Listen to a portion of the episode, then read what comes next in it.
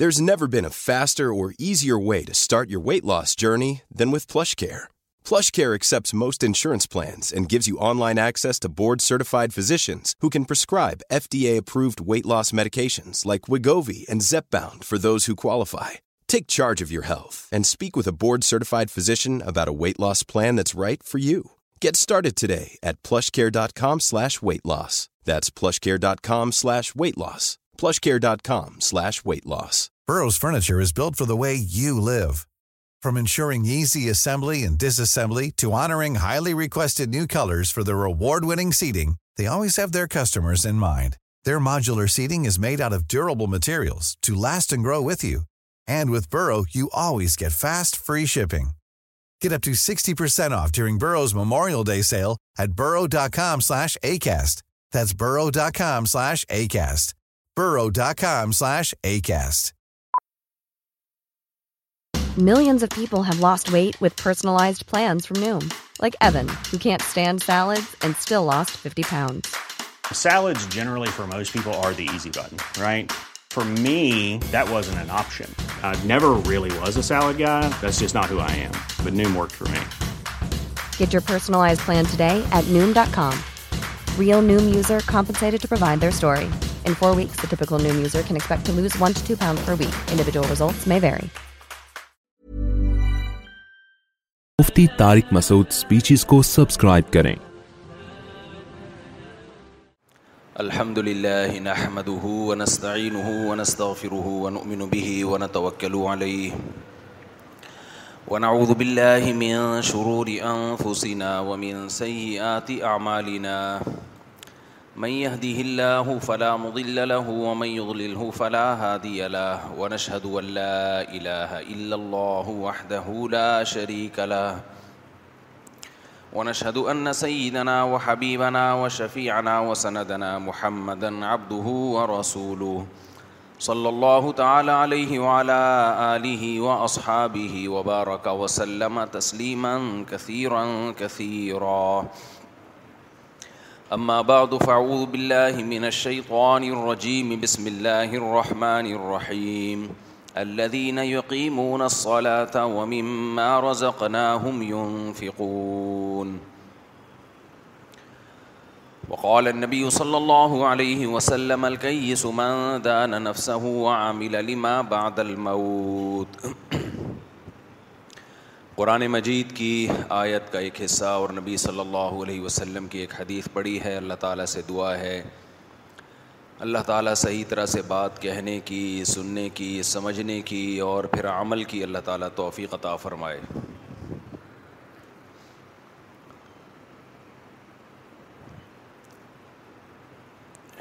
اللہ تعالیٰ نے ہمیں عبادت کے لیے پیدا کیا،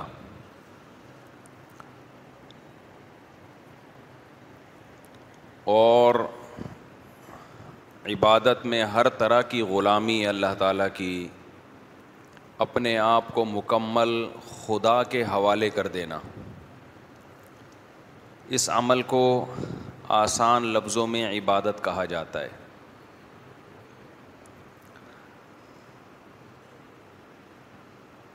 آج ہم اپنے آپ کو اللہ کے حوالے کرنے کے لیے تیار نہیں ہیں، اس کی وجہ سے بے سکونی، پریشانیاں، مشکلات۔ نسوا اللہ فانساہم انفسہم، یہ آیت یاد کر لیں قرآن مجید کی۔ اللہ تعالیٰ فرماتے ہیں کہ یہ لوگ اللہ کو بھول گئے تو اللہ نے ان کو اپنا آپ بھلا دیا۔ آپ نے یہ لفظ سنا ہوگا نا بھائی، اپنا خیال رکھا کرو۔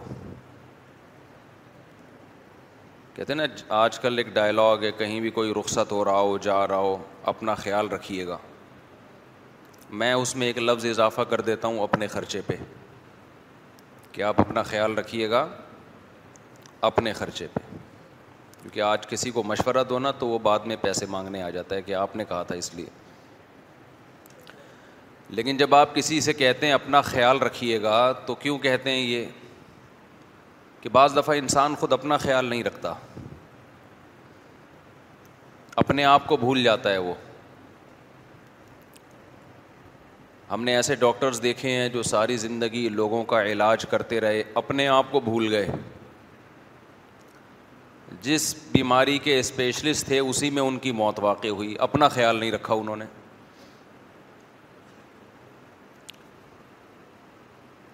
لوگوں کو نصیحت کرتے کرتے اپنے آپ کو بھول گئے. ایسے لوگ بھی ہیں, دوسروں کو برائیوں سے روکنا, روکتے روکتے خود اپنے آپ کو بھول گئے.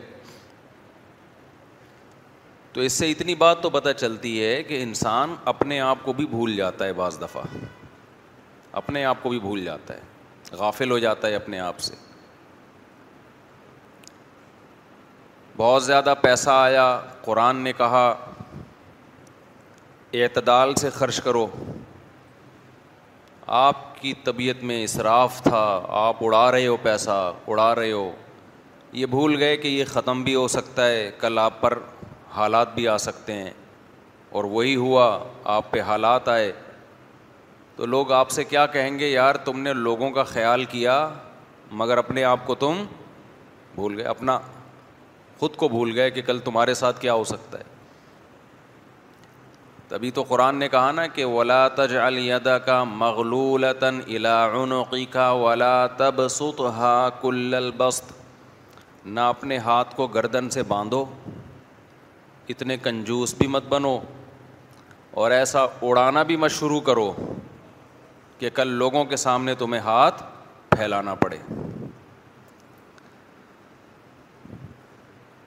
تو یہ انسان کے ساتھ ہوتا ہے کہ وہ دوسروں کا خیال کرتے کرتے یا کسی بھی وجہ سے, بعض دفعہ خیال نہیں کر رہا ویسے ہی, کہ وہ اپنے آپ کو بھول جاتا ہے.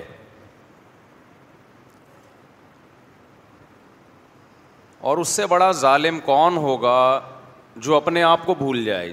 انسان کو سب سے زیادہ محبت اپنے آپ سے ہوتی ہے,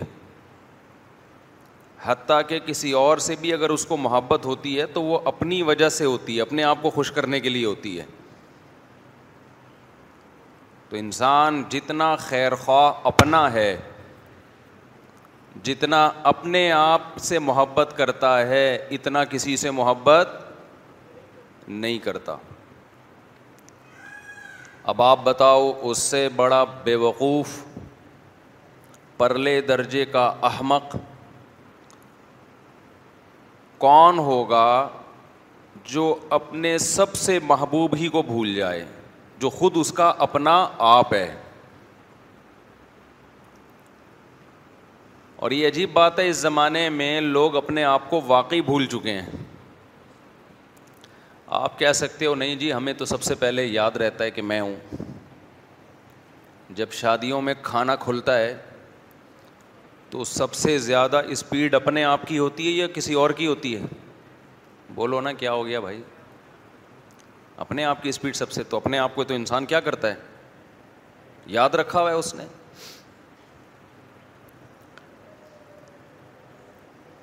تو خوب سمجھ لیں, قرآن میں جو اللہ نے کہا نا کہ لوگ اپنے آپ کو بھول جاتے ہیں, کب بھولتے ہیں وہ میں بتاتا ہوں ابھی. تو وہاں بھولنے سے مراد یہ نہیں ہے کہ اپنی خواہشات کو بھول جاتے ہیں, یہ کوئی بھی, یہ تو کتے بلی بھی نہیں بھولتے. خواہشات کی غلامی آپ کو اپنا آپ بھلا دیتی ہے. آپ خواہشات کی غلامی میں بھول جاتے ہو کہ اس خواہش کو پورا کرنے سے میرا نقصان ہو رہا ہے, تو اپنا آپ تو بھول گئے نا آپ.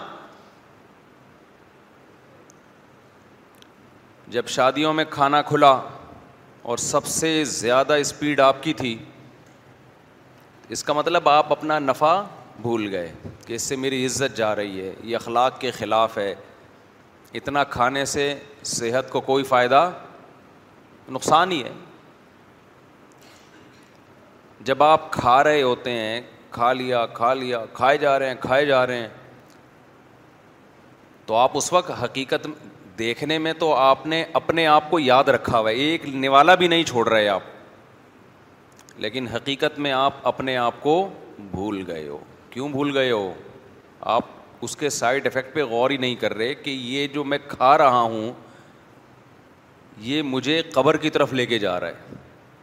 بات کھانے پہ آئی ہے, دو جملے آپ کی خدمت میں پیش کر کے پھر ہم آگے چلتے ہیں. دیکھو ہمارے نا سلام دعا ڈاکٹروں سے بھی ہے, حکیموں سے بھی ہے, علماء سے بھی ہے, ہر طبقے سے ہوتی ہے. اور میڈیکل سائنس میں مجھے ویسے ہی ذاتی دلچسپی ہے.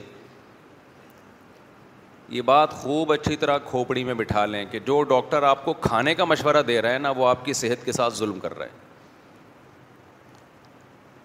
انسان کی صحت کم کھانے میں ہے, بھوکا رہنے میں ہے, کھانے میں ہے ہی نہیں. ساری بیماریاں کھا کے پیدا ہو رہی ہیں. چھوڑ دو کھانا پینا, دیکھو فٹ فاٹ ہو جاؤ گے. آپ کا وہ کھانا تو زندہ رہنے کے لیے ضروری ہے نا, تو زندہ رہنے کے لیے ضروری ہے میرے بھائی. زندہ رہنے کے لیے کھانا ضروری ہے, کھانے کے لیے زندہ رہے ہوئے ہم لوگ آج کل. ایک ہے زندہ رہنے کے لیے کھانا, ایک ہے کھانے کے لیے. ہمیں تو کھانا نہ ملے تو مر جائیں ہم ٹینشن سے, وہ بھوک سے نہیں مریں گے. اس کا مطلب کھانے کے لیے زندہ ہیں. دیکھو جدید تحقیق ہوتی ہے نا, جدید تحقیق سے ثابت ہوا. جدید تحقیق میڈیسن میں تو ہوتی رہتی ہیں, میڈیسن میں نئی نئی دوائیں آتی رہتی ہیں. پیناڈول بعد میں ایجاد ہوئی, پہلے نہیں تھی. لیکن صحت کے دو بنیادی اصول ہیں, ان میں کوئی جدید تحقیق نہیں ہوتی. مثال کے طور پر کوئی بیوقوف اٹھ کے دعویٰ کرے کہ جدید تحقیق سے یہ ثابت ہوا ہے کہ پیاس پانی سے بجھتی ہے. آپ بولو گے بھائی اپنی یہ تحقیق کسی اور کے سامنے رکھ لے جا کے. یہ تو آدم علیہ السلام جب سے دنیا میں آئے, پیاس لگتی تھی تو پانی پیتے تھے تو پیاس بجھتی تھی. یہ چیز انسان کے لیے اتنی ضروری ہے کہ اس کے لیے جدید تحقیق کی ہمیں ضرورت نہیں ہے. تو تحقیق کی کیا بات ہے, یہ نیچرل ہے. تو صحت کے جو بنیادی اصول ہیں نا, بنیادی اصول, وہ اللہ نے صدیوں سے انسانوں کو سمجھائے ہوئے ہیں. ہوس کو لگام دے دے بس انسان. تو کھانے پینے میں آج کل جو ماں باپ بہت فکر کرتے ہیں, بچہ کھاتا نہیں ہے کمزور نہیں ہو جائے. اور نہیں ہوگا کمزور, یہ مجھ سے لکھوا لیں آپ, کھانے سے کمزور ہوگا. وہ جو کھا رہا ہے نا, جو پاپڑ اور پتہ نہیں کیا کیا کھا رہا ہے, ابھی میں کیا نام لوں, گند بلا کھا رہا ہے, وہ اس کو بھوک لگنے دیں. طبیعت سے جب مچلے گا نا, پھر اس کے سامنے روٹی رکھیں گے, گوشت رکھیں گے, پھوڑ دے گا. وہ چھوڑ دیں اس کو, نہیں فکر کرو کھلانے کی. ایک تو بچے ہوتے ہی ایک ایک دو ہیں, ان کی تو ویسے ہی فکر. کیا کیا کیا آپ نے, کیا خود سمجھ لو یار. ایک آدھ بچے پہ اتنی ٹینشن کہ کھاتا نہیں ہے, وہ نہیں پل رہے. پہلے لوگ 15 بچے پال لیا کرتے تھے, پھر بھی ماشاءاللہ ایسے. یہ صلاح الدین ایوبی تو کئی سارے بہن بھائی تھے. یہ ان کے ابا اماں کے 2 بچے ہوتے اور بڑی تمیز سے ان کو پالا ہوتا تو صلاح الدین ایوبی نہیں بنتا. کچھ کوئی قابلیت اس کے اندر پیدا نہ ہوتی. محمد بن قاسم لوگ کے ریسرچ کر لیں, کئی بھائی نکلیں گے آپ کے. 17 کی عمر میں سندھ پہ حملہ کیا اس نے. اس وقت کوئی وٹامن تھے یا کوئی میڈیسن یا کوئی چائلڈ اسپیشلسٹ ٹیکے لگتے ہوں بچوں کے ٹائم پہ, میں لگوا لیں ٹیکے, میں اس سے منع نہیں کر رہا حفاظتی ٹیکے. اتنا مسلط کر لیا ہے سروں کے اوپر. کھانے کو کچھ بھی نہیں تھا بھائی, غربت کا دور تھا. کھجوریں ہوتی تھیں, گھی ہوتا تھا بس. صحابہ کرام نے بعض دفعہ 24 گھنٹے 2 کھجوروں پہ گزارے ہیں اور جنگ لڑنے جا رہے تھے. جنگ لڑنے. کم کھانے سے اگر کمزوری ہوتی تو اللہ صحابہ سے پوری دنیا فتح نہ کرواتا کم کھلا کے. سمجھتے ہو؟ دیکھو نبی صلی اللہ علیہ وسلم نے فرمایا طاقتور مومن اللہ کو کمزور سے زیادہ محبوب ہے. اس سے پتہ چلتا ہے کہ اللہ تعالیٰ اس امت کو کمزور دیکھنا چاہتے ہیں یا طاقتور دیکھنا چاہتے ہیں؟ طاقتور. تو اگر زیادہ کھانے سے طاقت آتی تو پھر اللہ تعالیٰ نے جب طاقتور کو پسند کیا تو ان تمام طریقوں کو بھی پسند کیا ہوتا جس سے جسم میں طاقت پیدا ہوتی. کیا خیال ہے؟ تو اگر زیادہ کھانے سے طاقت جسم میں پیدا ہوتی تو پھوڑنے پھاڑنے کی ترغیب ہوتی. کھاؤ, خوراک کی کمی نہیں ہونی چاہیے. تو ہم تو دیکھ رہے ہیں کہ نبی نے فرمایا المؤمن یأکل فی معن واحد, مسلمان 1 آنت بھرتا ہے اور کافر 7 آنتیں بھرتا ہے. 7 گنا زیادہ کھاتا ہے کافر. ہونا ایسے چاہیے, ہو نہیں رہا. تو اس لیے یہ نا زیادہ نہیں ٹینشن لیا کرو بچوں کی, کھاتا نہیں ہے, ہٹا دو کھانا اس کے سامنے سے, اس کا باپ بھی کھائے گا, دیکھو آپ بھوک لگے گی جب اس کو, پھر آپ اپنی مرضی کی چیز کھلاؤ گے اس کو. ابھی تو وہ اپنی مرضی سے کھاتا ہے, مجھے یہ چاہیے, جب بھوک لگے گی نا اس کو ٹائٹ طریقے سے پھر کہے گا ابا جو بھی کھلانا ہے کھلا دے. پھر آپ اس کو دیسی گھی کھلاؤ, پھر انڈے کھلاؤ اس کو, پراٹھے کھلاؤ اس کو, کھائے گا, اس کا باپ بھی کھائے گا, آپ یعنی وہ بھی کھائے گا. تو یہ درمیان میں بات آ گئی تھی آپ کی صحت کے حوالے سے, تو ان چکروں میں زیادہ نہ پڑو. اچھا ایک اور بات, یوٹیوب پہ بھی بعض ڈاکٹرز بہت مبالغے کر رہے ہوتے ہیں بعض خوراکوں کے بارے میں. آج کل ایک کیٹو ڈائٹ آئی ہے, ڈاکٹر زیادہ جانتے ہیں اس کے بارے میں, میرا یہ ٹاپک نہیں ہے, لیکن جب بھی یوٹیوب پہ کسی ڈاکٹر کو سرچ کیا کرو, اس سے غذاؤں کا وہ سنا کرو, وہ گھاس پتے کھانے, روٹی بالکل نہیں کھانی, چاول بالکل نہیں کھانا, تو وہ کتنی ہی بہترین تحقیق پیش کر رہا ہو, کیسے ریسرچ پیپر سامنے لا رہا ہو, جب تک محلے کے ڈاکٹر سے 2-4 ڈاکٹروں سے مشورہ نہ لے لو نا, ان نسخوں پہ کبھی بھی عمل بولو مت کرو. مجھے اور آپ کو لگ رہا ہوتا ہے کہ بڑی زبردست تحقیق ہے. تحقیق ہمیشہ تحقیق کے اہل سے پوچھا جاتا ہے کہ یہ اچھی تحقیق ہے یا نہیں. آج کل لوگ کیا کرتے ہیں, بعض لوگوں نے ڈاکٹروں کے پیپر شائع کرنا کہ دیکھو گورا امریکہ کا یہ ڈاکٹر یہ کہہ رہا ہے, یہ پیپر یہ سامنے. آپ کہہ رہے ہو یار یہ تو ایک ایک چیز حوالے کے ساتھ کہہ رہا ہے, تو آپ بڑے متاثر ہوتے ہو. تو آپ نے کیا کرنا ہے, وہ پیپر نکال کے پرنٹ آؤٹ اپنے محلے کے ڈاکٹر کے پاس لے جاؤ, ایک کے نہیں 2-3 کو دکھا دو کہ یہ باتیں کی جا رہی ہیں اور اس سے یہ نتیجہ نکالا جا رہا ہے, ڈاکٹر صاحب کیا یہ ٹھیک ہے. تو 2-4 ڈاکٹر کہہ دینا کہ ہاں ٹھیک ہے, پھر آپ اس پر عمل کریں. ادروائز یوٹیوب پہ کبھی بھی اعتماد بولو نہ کریں. لوگ کیا کرتے ہیں, بعض ڈاکٹروں کی تحقیقات وہ عام روٹین سے آپ کو ہٹا رہے ہیں, بالکل روٹی بھی بالکل چھڑوا دی, چاول بالکل چھڑوا دیے, بالکل آپ کو لے آئے جو انسان کی ہمیشہ سے ایک نیچرل ڈائٹ رہی ہے, روٹی چاول اناج تو ہمیشہ سے کھاتا رہا ہے نا آدمی, تو وہ بالکل چھڑوا کے. ہو سکتا ہے کچھ لوگوں کو فائدہ بھی ہو جائے اس سے, لیکن ہر لاٹھی سے ہر ایک کو نہیں ہانکا جاتا. اور یوٹیوب پہ منجن بکتا نہیں ہے جب تک آپ 2 کی 4 نہ لگائیں اور مبالغہ آرائی نہ کریں. ابے مجھے ایک بات بتاؤ, کوئی بھی آدمی یوٹیوب پہ آ کے وہی بات کرے گا جو سب کر رہے ہیں تو منجن بکے گا؟ منجن ہی نہیں سمجھتے, انڈیا والے نہیں سمجھتے. انڈیا میں ابھی سعودی عرب جانا ہوتا ہے نا, تو وہ انڈین کہتے ہیں یہ منجن منجن کیا بیچ رہے ہوتے ہیں, آپ بیٹھ کے بول رہے ہو تو منجن نہیں بکے گا. میں نے کہا یار یہ ہماری کچھ انڈیا والوں کی اصطلاحات ہیں جو ہماری سمجھ میں نہیں آتی. میں عرب کنٹریز میں جاتا ہوں نا تو انڈین بہت ملتے ہیں, تو ایک انڈیا ان کہہ رہا تھا بنداس رہو بنداس. میں نے کہا یہ بنداس کوئی رائل فیملی کے کسی شہزادے کا نام ہے, بنداس بن داؤد تو سنا تھا, تو مطلب بنداس کا مطلب تمیز سے رہو, یعنی امن شانتی کے ساتھ جاؤ, آپ بنداس رہو. کیا بولتا ہے بنٹا ہے, یہ بھی بڑا چل رہا ہے آج کل وہاں پہ. اور ایک اور لفظ ہے, وہ ایک صاحب نے عمرہ کیا, انڈیا کے ایک لڑکے نے میرے ساتھ ٹنڈ کروائی, تو اسے وہ سب کہہ رہے ہیں ٹکلا. میں نے کہا یار کسی کا مذاق نہ اڑاؤ بھائی, اس سے کہہ رہے تو ٹکلا ہوگا یا چھوٹے کروائے گا بال. اس نے کہا نہیں میں ٹکلا ہوں گا. میں نے کہا کسی مسلمان کو ٹکلا کہنا کتنی بری حرکت ہے بھائی. پتہ چلا وہ ہو سکتا ہے پورے ہندوستان میں ایسا نہ ہو, بعض علاقوں میں ایسا ہو, وہ گنجے کو بولتے ہی ٹکلا ہیں, اور یہ برا لفظ نہیں ہے. تو خیر یہ اصطلاحات ہیں.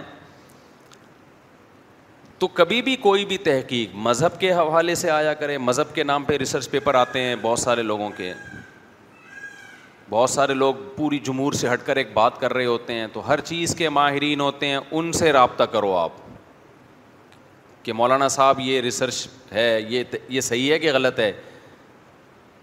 کوئی میڈیکل سائنس کے نام پہ تحقیق آئی ہے, ڈاکٹروں سے رابطہ کرو, ڈاکٹروں سے پوچھو کہ یہ ڈاکٹر صاحب یہ باتیں یوٹیوب پہ ایک بڑے اچھے ڈاکٹر لگ رہے ہیں, ہمیں پتہ نہیں اچھے ہیں کہ نہیں ہیں, تو یہ سرٹیفائڈ ڈاکٹرز ہیں, یہ کہہ رہے ہیں تو میں عمل کروں اس پہ.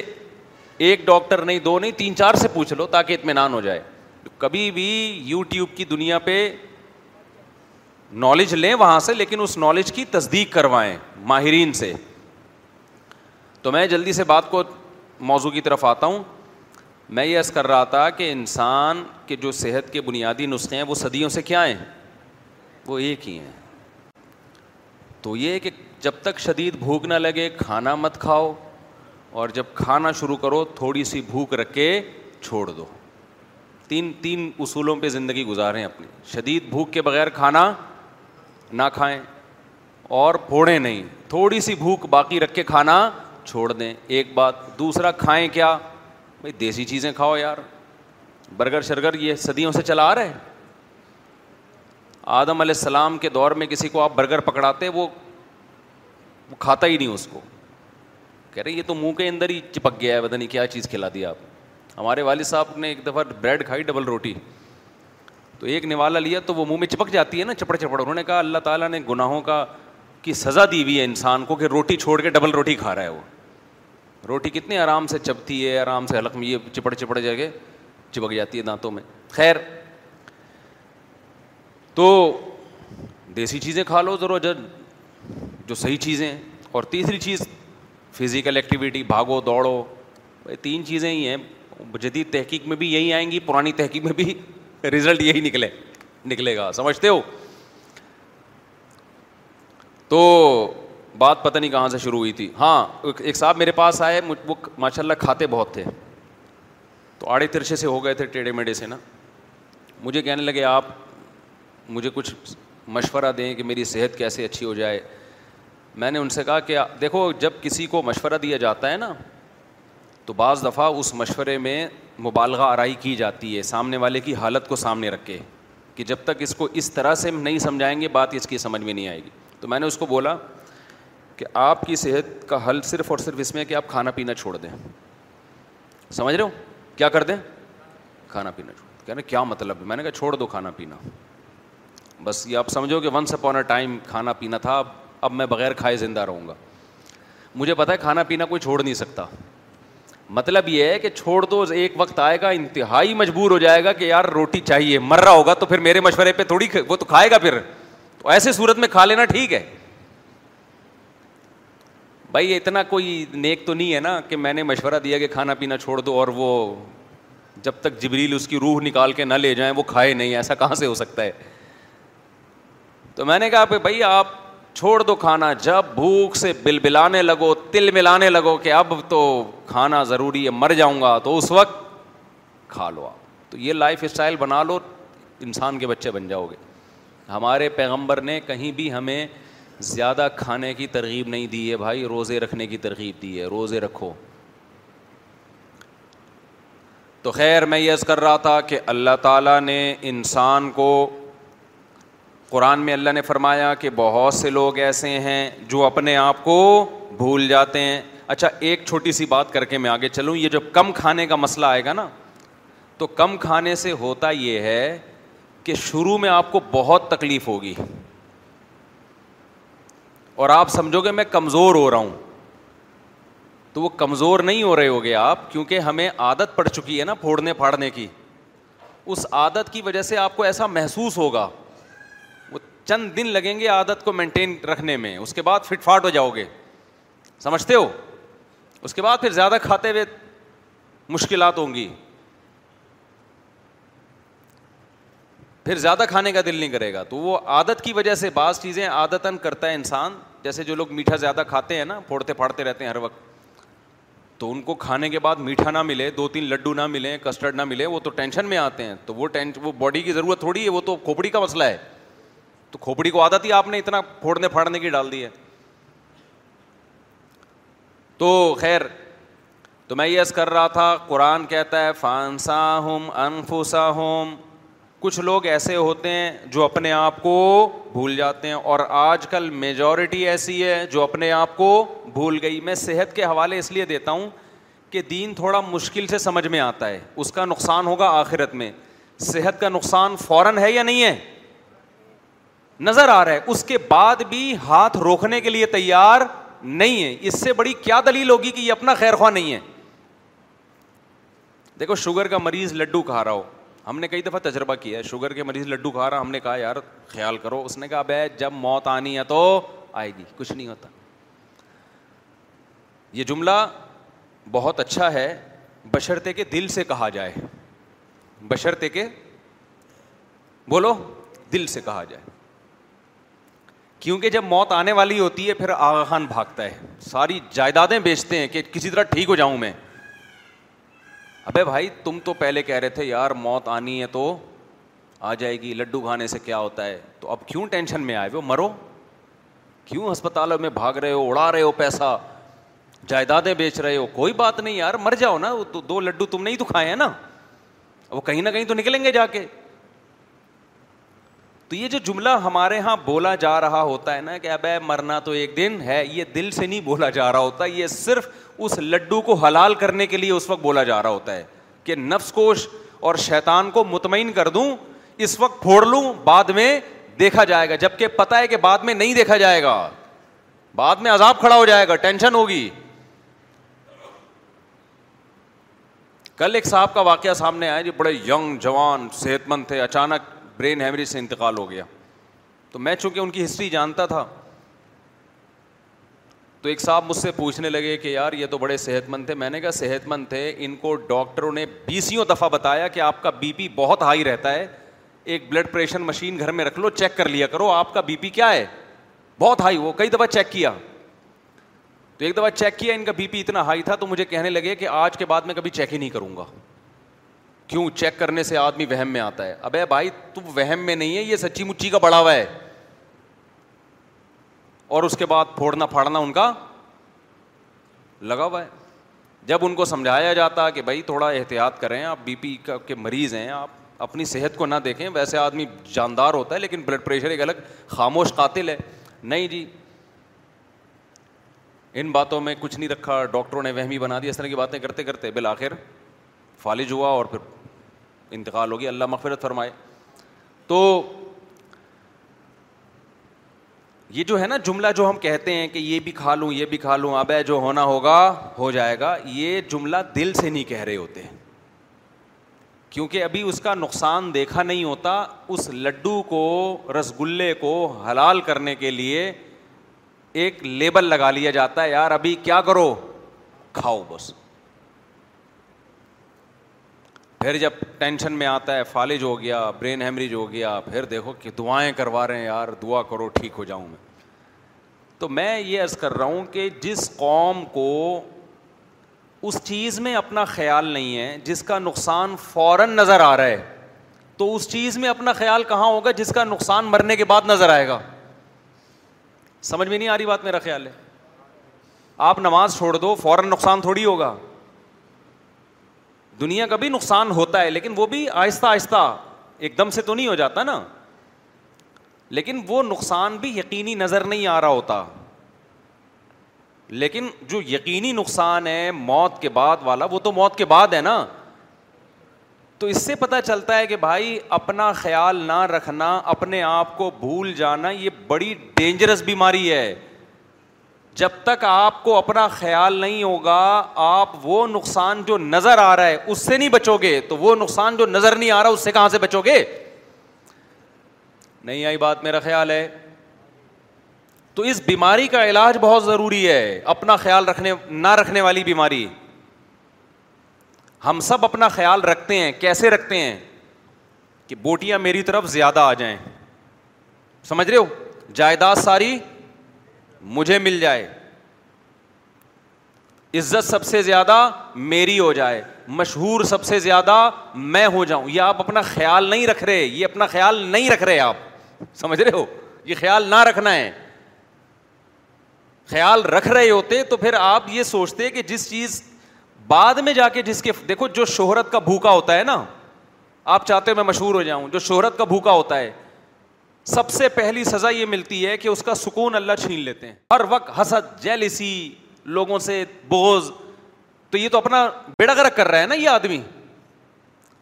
دیکھو جو آدمی چاہتا ہے ہر جگہ میری تعریف ہو, وہ ہر وقت ٹینشن میں رہے گا کہ نہیں رہے گا, کیونکہ دنیا میں ایسا کوئی ہے جس کی ہر جگہ تعریف ہوتی ہو؟ دنیا میں کوئی بھی نہیں ہے بھائی. کچھ لوگ آپ سے محبت کریں گے, کچھ آپ کی مخالفت, اور جتنی عزت اوپر جائے گی بے عزتی کا چانس بھی اتنا ہی اوپر جائے گا. ایک سچی مچی کی بے عزتی, ایک ویسے ہی جھوٹی موٹی کی بھی لوگ الزام لگا رہے ہوتے ہیں, وہ اور ٹینشن ہو رہی ہوتی ہے انسان کو کہ یار ایک چیز میرے اندر نہیں ہے, لوگ الزام لگا رہے ہیں میرے اوپر, اور چل جاتا ہے مارکیٹ میں. تو جب انسان عزت کا بھوکا, چاہت کا بھوکا, شہرت کا بھوکا, آپ ایسے لوگوں کی زندگی میں کبھی سکون بولو نہیں دیکھو. ان کو حسد بھی زیادہ ہوتا ہے, جیلس ہوتے ہیں. یہ حسد کی ایک آگ ہے نا جس میں جلتا ہے انسان, تو بتاؤ آگ میں جلنے میں سکون ہے؟ اردو میں کہتے ہیں نا حسد کی آگ میں جل رہا ہے. یہ کیوں تعبیر؟ اس لیے کہ واقعی وہ جل رہا ہوتا ہے. تو حسد پیدا کیوں ہوتا ہے؟ حسد اس لیے ہوتا ہے کہ بھائی یہ دوسرا مجھ سے آگے کیوں نکل گیا. تو اس کا مطلب آپ کو شوق ہے لوگوں میں مشہوری کا, آپ کو عزت کا شوق ہے, یہ ٹینشن آپ کو کھائے جائے گی. تو یہ وہی, یہ جو اپنا خیال رکھ رہے ہیں نا کہ میں مشہور ہو جاؤں, اور پیسوں کی ہوس, یہ ایسے خیال ہے کہ جیسے شوگر کے مریض کے سامنے رسگلے کا ڈبہ آیا اور وہ اپنا خیال رکھ کے سب سے زیادہ رسگلے خود کھا رہا ہے, دوسرے کو نہیں کھانے دے رہا. تو یہ دیکھنے میں لگے گا کہ اپنا خیال رکھ رہا ہے, حقیقت میں میرے بھائی یہ اپنا خیال نہیں رکھ رہا ہے. اس کو چاہیے تھا کہ خود ایک بھی لڈو بھی نہ کھاتا اور اپنے دشمن کو پورا ڈبہ کھلا دیتا. بے وقوف آدمی خود پورا ڈبہ کھائے گا, دشمن کو ایک بھی نہیں رسگلہ چھوڑے گا اس کے لیے. عقل مند کہتا ہے یہ رسگلے تیرے لیے, میرے لیے گوشت انڈے. سمجھتے ہو کہ نہیں سمجھتے؟ کھجوریں, 2 کھجوریں کھاؤں گا, رسگلے کے ڈبے نہیں کھاؤں گا میں. اب ایسا نہ ہو کوئی رسگلہ کھا رہا ہو تو میرا بیان لگا دیں. ہر آدمی کو ہر چیز کا لمٹ میں لوگ کھاتے ہیں, کوئی میں رسگلے کے خلاف نہیں ہوں, یہ ڈاکٹروں سے پوچھے جا کے, میں تو مثال دے رہا ہوں سمجھانے کے لیے. ڈبے کھانا تو بہرحال نقصان دہ ہے نا. بعض لوگ میرا بیان, مجھے ہو سکتا ہے میں کبھی رسگلہ کھا رہا ہوں اور میرا بیان چلا دیں, دیکھو لوگوں کو رسگلے سے منع کر رہا ہے, خود رسگلہ کھا رہا ہے. میں کھاتا نہیں ہوں لیکن کھا لوں تو بھی گورنمنٹ میں کوئی پابندی نہیں ہے. تو اگر میں رسگلے کھاتا نا تو آج میں رسگلہ بنا ہوا بیٹھا ہوتا یہاں پہ. آج میں کیا بیٹھا ہوا ہوتا؟ رسگلہ بنا ہوا بیٹھا ہوا. اب تو ہم نے ایک اصول بنا لیا ہے, دعوتوں میں کھانا کھا کے جاؤ. ابھی رفیع بھائی کے گھر دعوت تھی, ماشاء اللہ رفیع بھائی یار تھوڑے دن بعد بلا رہے ہوتے ہیں, دعوت ہے دعوت ہے. اب محلے پڑوس میں محلے داری بھی رکھنی ہے ظاہر ہے, تو ہم نے کیا کیا, پہلے کھانا کھا لیا گھر میں. دعوت میں بھی شرکت ہو گئی, ہم نے بتا دی ہم تو کھا چکے ہیں. کیونکہ آپ کے مشورے پہ اگر ہم کھانا شروع کر دیں تو بھائی کھاتے کھاتے ایک دن دھماکے کے ساتھ ایک دن آئے گا کہ انتقال ہو گیا. انتقال سب کا ہونا ہے لیکن کسی اچھی وجہ سے ہو تو زیادہ اچھا ہے نا. کھانے کی وجہ سے انتقال کوئی اچھا کام نہیں ہے. اچھا بھائی, تو اب مجھے کوئی دعوت میں رات کے وقت بلائے گا نا تو پہلے ذہن میں رکھے میں کھانا کھا کے جاؤں گا. تو اتنی مرغن غذائیں رات کو لیٹ نائٹ کھا کے پھر سوتے ہیں تو وہ ہضم نہیں ہو رہی ہوتی, وہ سینے میں جلن. اگلا تو خوش ہو گیا کہ مفتی صاحب کی ہم نے دعوت کی, مفتی صاحب نے ہمیں عزت دی, مفتی صاحب نے آپ کو عزت دے دی, اپنا بیڑا غرق کر دیا. اور جب آپ ایک دن بیمار ہو کے ہسپتال میں جائیں گے نا تو جن جن لوگوں نے کھلایا ہے کوئی بھی پوچھنے کے لیے آپ کو نہیں آئے گا کہ طبیعت کیسی ہے آپ. کچھ لوگ تو ہیں مخلص پوچھ لیتے ہیں, لیکن میجورٹی جو کھلا رہی ہے وہ پوچھنے بھی نہیں آئے گی. اس لیے آج کل ڈاکٹر لوگ ایک بڑی خاندانی بات کرتے ہیں کہ اپنا کھانا ٹفن میں اپنے ساتھ رکھو, لوگوں کے مشورے پہ مت کھاؤ. کبھی کبھار تو ٹھیک ہے لیکن جس کا زیادہ لوگوں میں اٹھنا بیٹھنا ہے لوگوں کے مشورے پر نہیں کھائے, وہ مرے گا, کوئی بھی نہیں پوچھنے آئے گا. اور میں ایک بات آپ سے تجربے کی بتا دوں, میں نے کھانوں کا فرق بہت دیکھا ہے. اب میں کھانے کے بارے میں جو ڈاکٹر لوگ کہتے ہیں نا ہائیجینک چیزیں کھاؤ, اس پر مجھے بہت یقین ہو گیا کیونکہ میرے تجربے ہو چکے ہیں بہت. میں آپ کو حیران, آپ حیران ہوں گے, ہم یورپ جاتے ہیں نا, یورپ گئے, سعودی عرب گئے, وہاں آپ جو مرضی کھا لو بیمار نہیں ہوتا آدمی. ادھر ہوٹل میں ایک دن کھائے گا بیمار ہو جائے گا. آپ اگر نہیں ہو رہے نا بیمار تو یہ کوئی اچھی بات نہیں ہے, اس کا مطلب ہے آپ کو معذرت کے ساتھ, زیادہ میں ڈیٹیل میں نہیں جاؤں گا. دیکھو وہ مثال آپ کے لیے نہیں ہے, آپ کے علاوہ کے لوگوں کے لیے ایک مثال ہے. ایک آدمی غلط مثال ہو جائے گی, آپ یہ نہ سمجھیں کہ آپ کے بارے میں کہہ رہا ہوں, ٹھیک ہے؟ اب اس کے علاوہ کوئی مثال آ نہیں رہی نا ذہن میں, آپ کو نہیں کہہ رہا, بالکل ایک الگ مثال دے رہا ہوں. ایک بندہ گزر رہا تھا, عطر کی دکان سے. اب میں نے بندہ کر دیا اس کو, اصل میں وہ بھنگی تھا لیکن میں نے بندہ کر دیا کہ ایک انسان گزر رہا تھا وہ بھنگی, لیکن میں بھنگی کی مثال نہیں دوں گا, وہ ایک انسان گزر رہا تھا نارمل, بھنگی بھی انسان ہی ہوتا ہے بیچارہ, تو عطر کی دکان کے قریب سے گزرا, بے ہوش ہو گیا ایک دم. کیا ہو گیا؟ بے ہوش. لوگ کہہ رہے شان ہے یار یہاں تو کون سی کوئی گیس ہے جو جس کی وجہ سے بے ہوش ہوا, کوئی کہہ رہا ہے مرغی ہے, کوئی کہہ رہا ہے کیا ہے, بہت ٹینشن. اس کے بھائی کو بلایا, وہ بھی بھنگی تھا. اس کا بھائی جب آیا اس نے نا حالات کا جائزہ لیا ایسے کہ مسئلہ کیا. ایک دم جب خوشبو کی دکان نظر آئی اس نے کہا وہ یہ وجہ ہے. بھائی یہ بیچارہ 24 گھنٹے گندگی میں رہتا ہے, آج خوشبو افورڈ نہیں کر سکتا.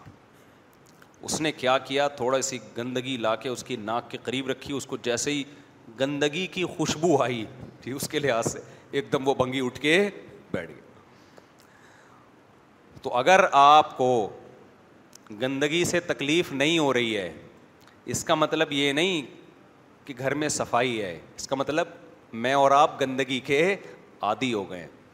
اگر آپ کو الٹا سیدھا گند بلا کھا کے میدا احتجاج نہیں کر رہا, اس کا مطلب میدا ڈھیٹ ہو گیا ہے.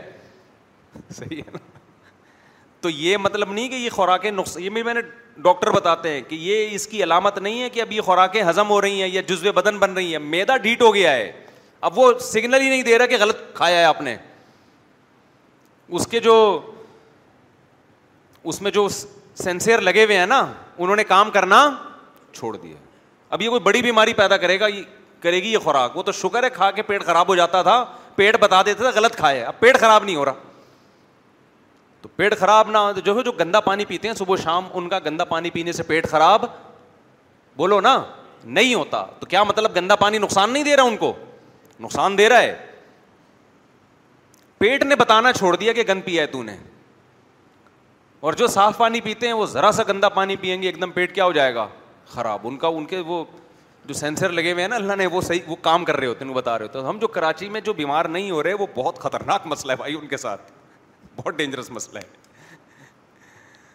تو ہمیں تو جب یورپ گئے تو وہاں تو سب کچھ پھاڑ دو کچھ بھی نہیں ہوتا. ادھر آؤ 2 دن آدمی ہوٹل میں کھانا کھاتا ہے, پتہ نہیں کیا شروع ہو جاتا ہے. اس کا مطلب بھائی کوئی بہت بڑا, سعودی عرب میں بھی آپ کھاؤ کچھ نہیں ہوتا, ادھر آتے ہی کھاؤ گے وہی چیز آپ کھاؤ گے, اسی کمپنی کی لے کے کھاؤ گے, آپ آتا ہی پیٹ خراب ہو جاتا ہے. اس کا مطلب بھائی کچھ گڑبڑ ہے, یہاں پہ کچھ گڑبڑ ہے. جن مسالوں کو یہاں کھایا جا رہا ہے ان مسالوں پہ باہر ملکوں میں پابندی ہے, وہاں کچھ اور کھلایا جاتا ہے, یہاں کچھ اور. کمپنیاں بھیجتی ہیں لیکن ادھر کے لیے کچھ اور ہے, یہاں کے لیے کچھ اور ہے. تو خدا کے لیے اپنی جانوں پہ رحم کرو میرے بھائی, چھوڑ دو یہ بازاری چیزیں کھانا چھوڑ دو. دعوتوں میں اپنا کھانا ساتھ لے کے جاؤ. جتنے پیکنگ کی چیزیں آ رہی ہیں بالکل چھوڑ دو ان کو. میں تو گھر میں جب بریانی پکتی ہے گھر والوں سے پہلے پوچھتا ہوں کہ گھر کا مسالہ ہے یا ڈبے کا مسالہ ہے, بتاؤ پہلے ہمیں ڈبے کا ہے نہیں کھائے گا, جاؤ ایسی کی تیسی. گھر کا ہوگا تو کھا لیں گے ہم, نہیں ورنہ نہیں کھائیں گے. وہ ڈبے کی چیزیں نہیں کھاؤ میرے بھائی, ڈبے جیسے بن جاؤ گے. دیکھو جتنی کمپنیاں ہیں شاید کچھ اچھی بھی ہوں, ہمارے ہاں یہ بزنس ہے, یہ آپ کی صحتوں پہ محنت نہیں ہو رہی ہے, یہ بزنس ہے. بزنس میں ذائقہ ٹیسٹ گین کرنا پڑتا ہے, اس کے لیے کچھ بھی ڈال دیں وہ تو ٹیسٹ چاہیے. اور یہ جو بریانیاں یہاں بن رہی ہیں یہ ٹیسٹی بھی بہت اسی وجہ سے ہوتی ہیں, وہاں باہر میں وہ ذائقہ نہیں آتا کیونکہ وہ یہ والا مسالہ وہاں پابندی ہے. نہیں آ رہی بات سمجھ میں؟ تو اپنی جانوں پہ رحم کرو میرے بھائی. جو ان چیزوں میں اپنا خیال نہ رکھے وہ آخرت کے معاملے میں کہاں سے خیال رکھے گا, آخرت میں کہاں سے خیال رکھے گا. ہم نے بڑے بڑے علماء سے سنا ہے جو دسترخوان پہ اپنا ہاتھ نہ روک سکے نا, دسترخوان پہ ہاتھ نہ روک سکے, وہ خواہشات کا غلام ہے, وہ شریعت پر عمل نہیں کر سکتا. شریعت پہ عمل کرنا تو اور زیادہ مشکل ہے. نہیں آئی بات سمجھ میں؟ وہ تو اور مشکل ہے نا, تبھی تو اسلام نے روزے رکھوائے ہم سے. روزے دیکھو قرآن میں یہ نہیں ہے کہ اے ایمان والو تم نماز پڑھو تاکہ تمہارے اندر خواہشات سے بچنے کا جذبہ پیدا ہو جائے, نماز کے بارے میں نہیں ہے, زکوٰۃ کے بارے میں نہیں ہے, روزے کے بارے میں ہے. تم پر روزے فرض کیے گئے تاکہ تتقون, تمہارے اندر بچنے کی صلاحیت پیدا ہو جائے. خوب اچھی طرح سمجھیں اس آیت کو. اللہ کھانا پینا چھڑوا کے ہم سے ہماری خواہشات پہ کنٹرول کرنا ہمیں سکھاتے ہیں.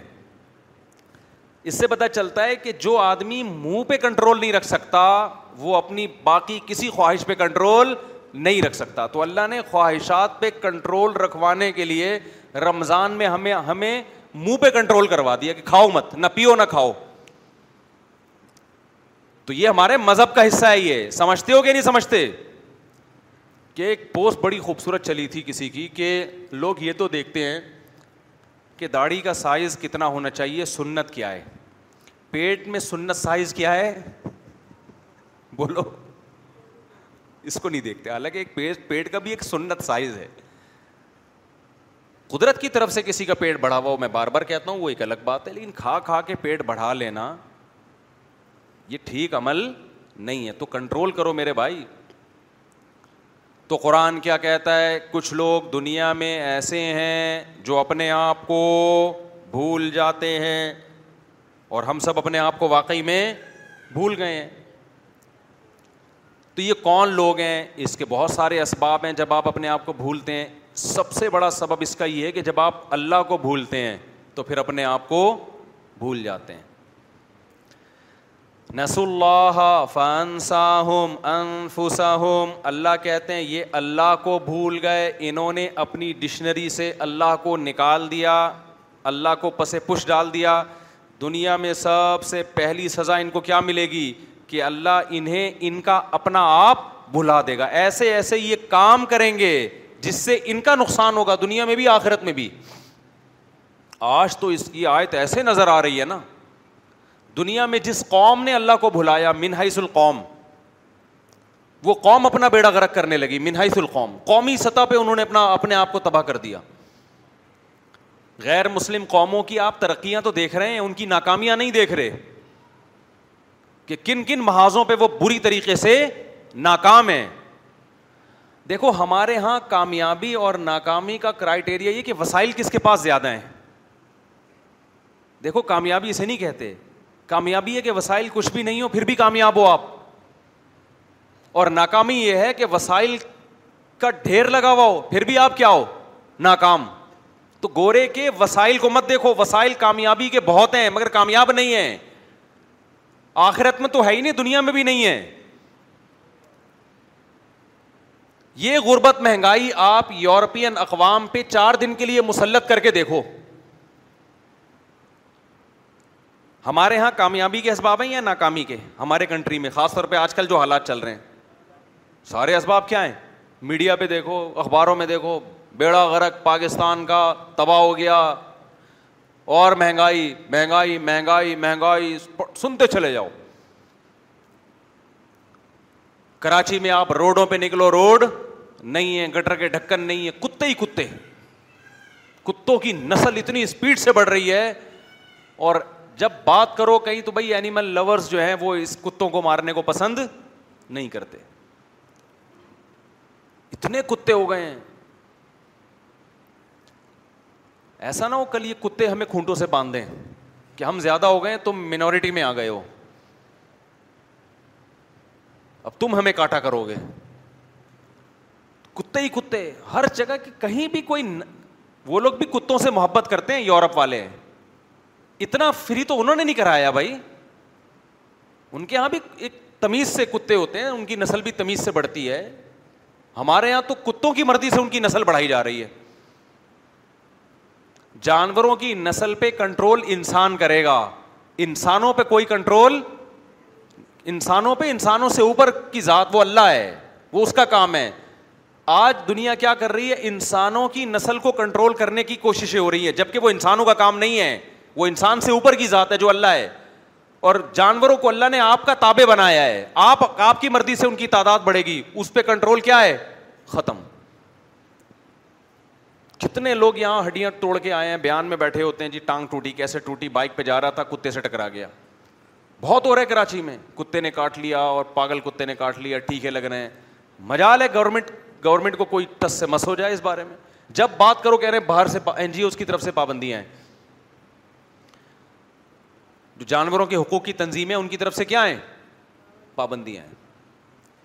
تو نس اللہ فانساہم انفسہم, میں کہہ رہا ہوں ہمارے پاس ناکامی کے سارے وسائل ہیں, پھر بھی خدا کی قسم اتنے ناکام نہیں ہیں, خوش ہیں. آپ کسی کو دیکھو نا, بیٹھا ہوگا مہنگائی یہ وہ, ایسے رو رہا ہوگا بیٹھ کے, 2 منٹ اخبار پڑھ کے ہوگا, وہ بھی وہ جو ٹینشن ہو رہی ہے وہ بھی کیا پڑھ کے ہوتی ہے, اخبار پڑھ کے یا ٹی وی دیکھ کے. جو ٹی وی نہیں دیکھ رہے, نیوز نہیں سن رہے, ان کو وہ ٹینشن بھی نہیں ہے. اور یہ بھی پورا دین نہیں ہے, پورا دین ہوتا زندگیوں میں تو جو بہت معمولی سی کچھ لوگوں کو ٹینشن ہے وہ بھی نہ ہوتی, کیونکہ صحابہ کرام کے پاس تو دنیاوی لحاظ سے اس سے زیادہ ناکامی کے اسباب تھے. 24 گھنٹے میں کھجور کھانے کو مل رہی ہے, وہاں کوئی معاشی ترقی کی بات کر سکتا تھا؟ ابے کیا ہو گیا, ایوب علیہ السلام کی پوری زندگی بیماریوں میں گزری. تو بتاؤ کامیابی کے اسباب ہیں یا ناکامی کے؟ ناکام دنیا کے لحاظ سے. لیکن اللہ کیا کہتا ہے, ایوب علیہ السلام کامیاب تھے, کبھی ان کی پیشانی پہ لکیر نہیں آئی, کبھی بے صبری کا ایک جملہ ان کی زبان سے نہیں نکلا. یعقوب علیہ السلام کا چہیتا بیٹا اللہ نے دنیا میں ان سے چھین لیا, ساری زندگی اس کی یاد میں روتے رہے, پھر بھی کیا تھے, کامیاب. زبان سے ناشکری کا ایک جملہ بھی نہیں نکلا. اعلم من اللہ ما لا تعلمون, میں اللہ کے بارے میں وہ کچھ جانتا ہوں جو تم نہیں جانتے. کامیابی کے اسباب اور وسائل کو لوگوں نے کامیابی سمجھنا شروع کر دیا ہے. یہ ایسے جیسے آپ کے پاس منزل تک پہنچنے کا راستہ ہو, اسی راستے کو آپ منزل سمجھنا شروع کر دیں. او بھائی اس راستے پہ چل کے منزل پہ پہنچے گا تو بھی اس کو راستہ کہیں گے. سمجھتا نہیں ہے بات کو, میرا خیال ہے جب پڑھے گا نہیں رات کو تو کیسے سمجھے گا بات کو. ہم اسکول میں ہوتے تو یہ ڈائلاگ بولتے تھے, ٹیچر پڑھا رہے ہوتے تھے نا, بچے کی سمجھ میں ویسے بھی نہیں کراچی میں کسی کی سمجھ میں آتا, ٹیچر پڑھا ہی نہیں رہے ہوتے تو سمجھ میں آئے گا کہاں سے. لیکن اس زمانے میں پڑھاتے تھے, طلبہ کی سمجھ میں نہیں آتا تھا, اتنی ترقی نہیں ہوئی تھی, ٹھیک ہے نا, جتنی آج ہے. اب تو پڑھائی نہیں ہے تو سمجھ میں کہاں سے آئے گا. ہمارے دور میں پڑھائی تھی, سمجھ میں نہیں آ رہا ہوتا تھا. تو اس وقت ہم یہ کہتے تھے جب پڑھے گا نہیں رات کو تو سمجھے گا کیسے بات کو. کیونکہ ہم نے مدرسوں میں پھر یہ اصول سیکھا کہ جو کل آپ کا سبق ہوگا نا, جو ٹیچر نے کل پڑھانا ہے, رات کو آپ نے اس کی اسٹڈی کر کے اس کو خود سمجھنے کی کوشش کرنی ہے. کوشش کرنے کے بعد پھر ٹیچر جب اس کو ایکسپلین کریں گے تو آپ کو اچھی طرح سے سمجھ میں آ جائے گا. اگر آپ نے رات کو اسٹڈی نہیں کی, دیکھا ہی نہیں ہے کل کیا سبق ہے, تو کل نہیں سمجھ میں آئے گا. تو اس پہ ہم کہتے تھے جب نہیں پڑھے گا رات کو تو کیسے سمجھے گا بات کو. آگے پھر اسی میں شعر مکمل کر دوں, بچہ سمجھدار ہے اس لیے گھر سے باہر ہے. اس زمانے میں بچوں کو خراب کرنے کے لیے یہ جملہ, جو گھر میں ہوتا ہے وہ سمجھدار نہیں, ایسی ڈائلاگ تھے یہ. تو اس زمانے میں بچے بچوں کو اتنا ہی خراب کرتے تھے کہ بچہ سمجھدار ہے اس لیے گھر سے باہر ہے. تو دوست سمجھتا تھا گھر سے باہر رہنا سمجھداری ہے, وہ خراب ہو جاتا تھا. آج کل خراب کرنے کے لیے موبائل رکھے ہوئے بچوں نے, اسمارٹ فون رکھے ہوئے ہیں, وہ بچوں کو ویڈیوز لڑکیوں کی دکھا رہے ہوتے ہیں اس میں اسکولوں میں بیٹھ کے. اور آپ سمجھ رہے ہو میرا بچہ سائنٹسٹ بننے کے لیے اعلیٰ تعلیم کے لیے اسکول گیا ہوا ہے. کراچی کے اسکولوں میں اگر کوئی یہ سمجھتا ہے کہ اس کا بچہ سائنسدان بنے گا, اگلے جمعے بیان کے لیے نہ آئے, وہ بیان سننے نہ آئے. ایسے بیوقوف لوگوں کے سامنے جب میں بیٹھ کے بیان کروں گا تو ماحول کا اثر پڑتا ہے انسان پہ خود بھی. بلکہ کراچی نہیں, سندھ گورنمنٹ ٹھیک ہے, فضائل چلتے رہتے ہیں عام طور پہ. تو ہم تو دیکھ رہے ہیں پڑھائی وڑھائی کراچی میں نہیں ہے بھائی. تو خیر, تو اللہ تعالیٰ کیا فرماتے ہیں, نس اللہ فانساہم انفسہم, جو اللہ کو بھلا دے گا اللہ اسے اپنا آپ بھلا دے گا. قومی سطح پہ جب جس سوسائٹی میں بے حیائی پھیلتی ہے, اس کا مطلب انہوں نے اللہ کو بھلا دیا. اب اللہ آپ سے انتقام لے گا. آپ اپنا نقصان کر رہے ہو, سب سے پہلا نقصان آپ کا گھریلو ماحول تباہ ہوگا. آپ کی بیٹیاں آپ کے سامنے اونچی آواز سے بات کرنا سیکھیں گی. پہلے باپ گھر میں آیا, بیٹی نے سر پہ دوپٹہ لے لیا ابا کے احترام میں, وہ دوپٹہ مارکیٹ سے شارٹ. حیا گئی تو بدتمیزی آئی. آج کل لبرل لوگوں نے ہر الٹی چیز پہ لیبل اچھے بدتمیزی کو کانفیڈنس کہا جاتا ہے کہ بچی میں کانفیڈنس بہت ہے, حالانکہ وہ بدتمیز ہوتی ہے. وہ کانفیڈنس نہیں ہے, وہ کیا ہے, بدتمیزی ہے. سمجھ رہے ہیں, سمجھ کیا رہے ہیں, دیکھ رہے ہوں گے. تو بیٹا باپ کے سامنے اونچی آواز سے بات کرتا ہے, اس کو کانفیڈنس سے تعبیر کرتا ہے. حیا جب کسی سوسائٹی میں ختم ہوتی ہے نا, اس کا سب سے پہلا نقصان بدتمیزی اسی اسپیڈ سے بڑھتی ہے. اس کا نقصان آپ کو اس وقت ہوتا ہے جب آپ کی عمر تھوڑی سی بڑھنا شروع, آپ میچور ہونا شروع ہو جاتے, اور وہ جو نائٹ کلبوں میں ناچنا اور رنگ رلیاں, یہ جب آپ کا ٹیسٹوسٹیرون لیول تھوڑا نیچے آتا ہے نا, تو یہ مستیاں بھی آہستہ آہستہ, بولو یہ مردانہ ہارمونز ہوتے ہیں نا ٹیسٹوسٹیرون لیول جو ہیں, تو جیسے جیسے عمر بڑھتی ہے یہ لیول کیا ہوتا ہے, تو مستیوں کا شوق بھی کیا ہوتا ہے, کم ہوتا ہے, اور پھر بدتمیزی بہت زیادہ بری لگنا شروع ہو جاتی ہے, آپ میچور ہو جاتے ہیں. تو وہ 40 سال کے بعد آپ کا بیڑا آپ کے گھر میں ہی غرق ہونا شروع ہو جاتا ہے, کہ جو آپ نے گھر میں ماحول دیا تھا نا, بچیوں کو پردہ نہ کراؤ اور ماڈرن اسکول میں پڑھاؤ اور بوائے فرینڈ گرل فرینڈ اور یہ دوپٹہ شپٹہ اٹھا کے سائڈ پہ پھینکو بیٹا, یہ آپ نے چونکہ اللہ کو کنارے پہ رکھ دیا تھا. اب اللہ کہے گا بھگتو, یہ اولاد ہی تمہارا سر گنجا کرے گی, جتنے مرضی بال لگوا لو, یہ اولاد ٹینشن دے دے کہ تمہارے سر کو گنجا کرے گی. اب یہ, اور اولاد خوش ہوتی ہے کہ اس بے حیائی کا ہمیں تو فائدہ ہوا نا, ہم تو آزاد ہو گئے. اور بھائی آپ پر بھی یہ کل ٹائم, آج کل تو ویسے ہی ٹیسٹوسٹیرون لیول دھڑام سے نیچے آ رہا ہے, خوراکیں اس ٹائپ کی ہیں, سمجھ رہے ہو نا, ویسے ہی تھوڑے دنوں میں بوڑھے ہو رہے ہیں لوگ. تو یہ جو اولاد آج کہہ رہی ہے کہ ہمیں آزادی ہے, ہم ابا سے پوچھتے نہیں ہیں, اور لڑکیاں کے بوائے فرینڈ ہیں اور یہ اور وہ, موبائل پہ یہ ادھر ادھر کی مستیاں, یہ سمجھ رہے ہیں ہم تو آزاد ہیں نا. بھائی تھوڑے دنوں میں آپ کے ساتھ آپ کو بھی وہی جوتے پڑنے والے ہیں جو آج اپنے ماں باپ کو آپ کھلا رہے ہو, زیادہ ٹائم نہیں ہے. جس انگریز نے اپنے ابا کو اولڈ ہاؤس میں جمع کرایا ہوتا ہے نا, اس کا بچہ بھی وہی کام اپنے ابا کے ساتھ کر رہا ہوتا ہے, سمجھتے ہو. آپ نے وقتی فائدے کے لیے نا, تھوڑے سے مزے کے لیے شادی, اور یہ جو بے حیائی پھیلتی ہے شادی بیاہ میں پھیلتی ہے, شادی بیاہ میں سب کیا ہو جاتا ہے, کنٹرول سے باہر. اور جب ایک دفعہ لڑکی لڑکوں کے سامنے آ کے ناچ لیا اس نے, چاہے وہ کزنوں کے سامنے آ کے ناچے, تو بس اب یہ حیا کی چادر ایک دفعہ اترتی ہے, اس کے بعد دوبارہ اس کو حیا دار بنانا بہت مشکل ہے. میں یہ نہیں کہہ رہا ناممکن ہے, 100 میں کسی ایک کو توبہ کی توفیق ملتی ہے. حیا جانے میں, حیا جاتی چند سیکنڈ میں, آنے میں سال لگ جاتے ہیں, کئی کئی سال لگ جاتے ہیں, دوبارہ نہیں آتی حیا. سمجھ رہے ہو کہ نہیں سمجھ رہے. اور سوسائٹی میں حیا کو پروموٹ کرنے میں مرد سے زیادہ کردار کس کا ہے, عورت کا. تبھی اسلام نے عورت کو پردے کا زیادہ حکم دیا ہے, اس میں اس کے لیے حکامات سخت ہیں. Hiring for your small business? If you're not looking for professionals on LinkedIn, you're looking in the wrong place. That's like looking for your car keys in a fish tank. LinkedIn helps you hire professionals you can't find anywhere else, even those who aren't actively searching for a new job but might be open to the perfect role. In a given month, over 70% of LinkedIn users don't even visit other leading job sites. So start looking in the right place. With LinkedIn, you can hire professionals like a professional. Post your free job on linkedin.com/people today. Imagine the softest sheets you've ever felt.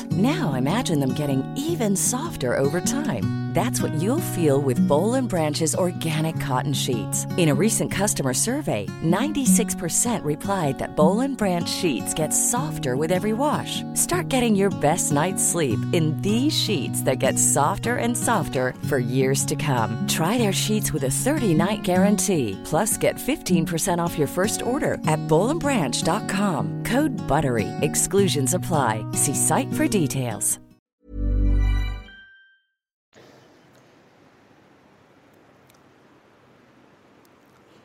تو آپ society میں بے حیائی پھیلاتے ہیں, نتیجہ کیا بھگتتے ہیں, گھروں میں جو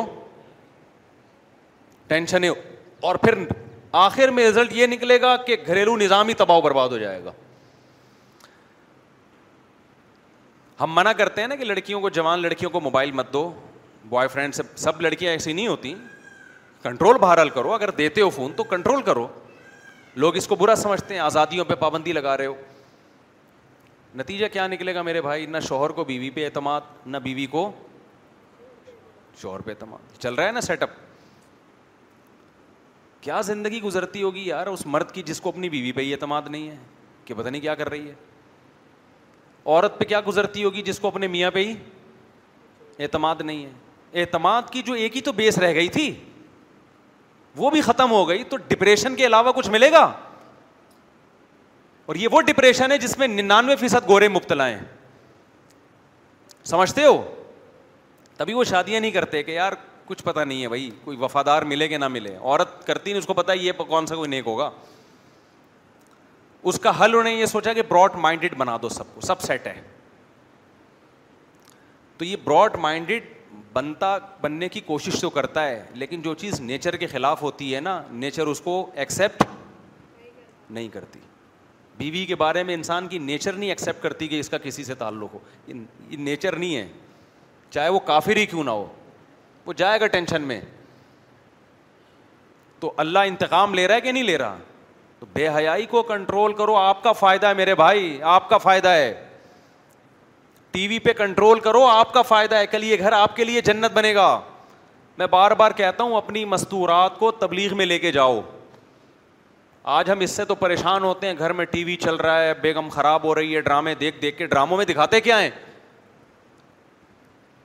اور شوہر کے سامنے اونچی آواز سے بات کرنا, چیخنا, چلانا. ساسوں واسے تو مارکیٹ سے ان کا تو کوئی حق اب رہا ہے ہی نہیں ہے. تو گھر کے بڑے, گھر ان کا احترام ہے سب ختم. تو وہ ایک ماحول ایک دکھایا جائے گا, لوگ پریشان ہوتے ہیں یار یہ گھر میں ہو رہا ہے. تو بھائی اگر اللہ ایک بری چیز ہے تو اس کا آلٹرنیٹ بھی تو اللہ نے پیدا کیا ہے نا. ماحول سے خراب ہو رہی ہے نا گھر کی عورت.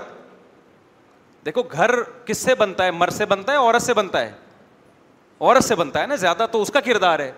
تو بھائی میں کہتا ہوں یار تبلیغ میں لے جاؤ, وہاں کیا ماحول ملے گا؟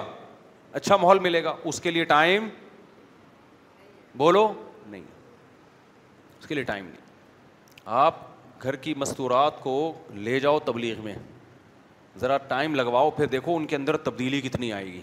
آہستہ آہستہ موبائل کی جگہ نا دعاؤں کی کتاب آنا شروع ہو جائے گی ہاتھ میں. جو تبلیغ میں اپنی مستورات کو لے کے جاتے ہیں کیسے پلٹتا ہے ماحول. ورنہ سارا دن وہ فیشن والی لڑکیوں کو دیکھ دیکھ کے بس ان کا ہدف ہی یہ بن جاتا ہے کہ بال ایسے ہونے چاہیے اور کپڑے ایسے ہونے چاہیے, اور بس سارا دن کوئی کام ہی نہیں ہے. تو نسوا اللہ فانساہم انفسہم, جو مرد بے حیائی کی طرف جاتا ہے وہ اپنے آپ کو خوش کرنے کے لیے پس پشت کس کو ڈال رہا ہے؟ اللہ کو. حقیقت میں وہ اپنا نقصان کر رہا ہے. میں بار بار ایک بات کہتا ہوں, جو نوجوان بالغ ہونے کے بعد گناہوں میں برائیوں میں لگ جاتے ہیں, سب سے بڑا نقصان دنیا میں یہ ہوتا ہے اللہ نکاح کی لذت سے محروم کر دیتا ہے ان کو. سب سے بڑا نقصان یہ ہوتا ہے. جب نکاح کی لذت سے محروم تو بیوی سے جو محبت ہونی چاہیے وہ ان کو نہیں ہوتی. اتنا کچھ گند دیکھ لیا ہوتا ہے, اتنا گند میں منہ مار دیا ہوتا ہے, گھریلو لائف اب ان کی بہت زیادہ ڈسٹرب ہوتی ہے. جیسا اللہ دیکھنا چاہتے ہیں ریلیشن کو, ایسا ریلیشن بنتا نہیں ہے, اور اس سے بے سکونی میں جاتا ہے انسان. بتاؤ مجھے, جو انٹرنیٹ پہ روزانہ تصویریں بدل بدل کے لڑکیوں کو دیکھ رہا ہے, اس کو اپنی گھر کی بیوی اچھی لگے گی؟ بولو نا. جس کے سامنے روزانہ کبھی مرغی, کبھی پلاؤ, کبھی بریانی آ رہی ہو, اس کو تو گھر کا قورمہ اچھا نہیں لگتا تھوڑے دنوں کے بعد. دال تو دور کی بات ہے, دال کہاں سے اچھی لگے گی؟ تو اللہ میاں نے جو آپ کو حکم دیا نظر کی حفاظت کرو, اس سے آپ کا فائدہ ہے. آپ سمجھ رہے ہو اس میں فحش چیزیں دیکھوں گا مجھے لذت ملے گی؟ بھائی یہ وقتی لذت ہے, اس سے تو دائمی لذت سے محروم ہو رہا ہے. لوط علیہ السلام کی قوم لڑکوں سے بدفعلی کرتی تھی. لوط علیہ السلام نے کیا کہا کہ نکاح کرو عورت سے, تو انہوں نے کیا کہا ہمیں عورت میں دلچسپی نہیں ہے. کیا مطلب؟ عورت میں لذت اللہ نے کیا کر دی ان کے لیے؟ ختم. تو یہ نعمت ہے یا عذاب ہے؟ یہ تو عذاب ہے نا. تو بے حیائی کی طرف جو شخص جاتا ہے دن رات لڑکیوں سے بات کرنا, لڑکیوں سے چیٹنگ کرنا, انٹرنیٹ پہ فوج چیزیں دیکھنا, گھر کی لذت سے اللہ اس کو محروم کر دیتے ہیں. یہی حال ان لوگوں کا ہوتا ہے جو اپنے ہاتھ سے اپنی خواہش پوری کرتے ہیں. میڈیکلی تو ڈاکٹر کہہ رہے ہیں کچھ بھی نہیں ہو رہا, میڈیکلی مینٹلی بیڑا غرق ہو رہا ہے اس کا. فطرت نے جو خواہش آپ کے اندر رکھی ہے اس سے فطرت کچھ کام لینا چاہتی ہے. اللہ میاں نے آپ میں جو عورت کی خواہش رکھی ہے اس سے کام لینا چاہتی ہے تاکہ میاں بیوی میں محبت ہو, آگے نسل بڑھے, سکون ملے آپ کو. وہاں پہ آپ نے اس کو ڈسٹرب کر دیا تو نسوا اللہ فانساہم انفسہم. اللہ کہتے ہیں میں دنیا میں انتقام لوں گا, دنیا میں سزا دوں گا میں, آخرت تو بعد میں ہے, آخرت کی تو سزا بہت سخت ہے. اللہ ہم سب کو بچائے اس سے. تو ہر برائی کا میرے بھائی, جس برائی کے پیچھے بھی جاؤ گے نا, خدا کو پسے پش ڈال کے, وقتی فائدہ ہے, اس کے سائیڈ ایفیکٹ اس ان فائدوں سے زیادہ ہیں. شراب کو دیکھ لو نا, شراب, بس یہ بات کر کے میں بیان ختم کرتا ہوں. شراب جب حرام ہوئی ہے تو مشرکین نے کہا اس کے تو بڑے فائدے ہیں, ہم جب پیتے ہیں سکون ملتا ہے, ڈپریشن ختم ہوتی ہے. تو قرآن نے کیا کہا, اس کا گناہ اس کے فائدوں سے زیادہ ہے. یہ وقتی ہے نا فائدہ, یہ وقتی فائدہ ہو رہا ہے کہ آپ کو ایک ڈپریشن ختم, اصل میں ڈپریشن پیدا ہو رہی ہے اس سے. جو شراب پی کے ڈپریشن ختم ہو رہی ہے, تو میرے بھائی تجھے پیدا اس لیے ہوئی تھی کہ تو پیتا ہے, لہذا تجھے اس کو ختم کرنے کے لیے پینا پڑا, شراب کو پینا پڑا. جو نہیں پیتے ان کو ڈپریشن ہوتی نہیں ہے. کچھ دن پہلے کافی کے مریض آئے میرے پاس نا, کہہ رہے میں جب ٹینشن میں آتا ہوں کافی پیتا ہوں اور ریلیکس ہو جاتا ہوں. میں نے کہا آپ کو ٹینشن ہو اس لیے رہی کہ آپ کافی پیتے ہیں, ہمیں تو نہیں, میں نے کہا ہوتی ٹینشن, میں تو کبھی نہیں کافی پیتا, ہمیں تو نہیں ہوتی. بھائی لت ڈال دی ایک چیز کی تم نے, کافی پی پی کے آپ کا جو دماغ کو نیچرل طریقے سے سکون ملنا تھا وہ ملتا, دماغ مانگ رہا ہوتا ہے کافی پلائے گا تو ٹینشن ختم کروں گا, ورنہ وہ تو پیتا رہا بیٹھ کے تو. اور یہ جتنی نشے کی چیزیں ہیں, نشے سے میری مراد جن کی عادت پڑتی ہے, ان کی کوانٹٹی آپ کو بڑھانی پڑتی ہے.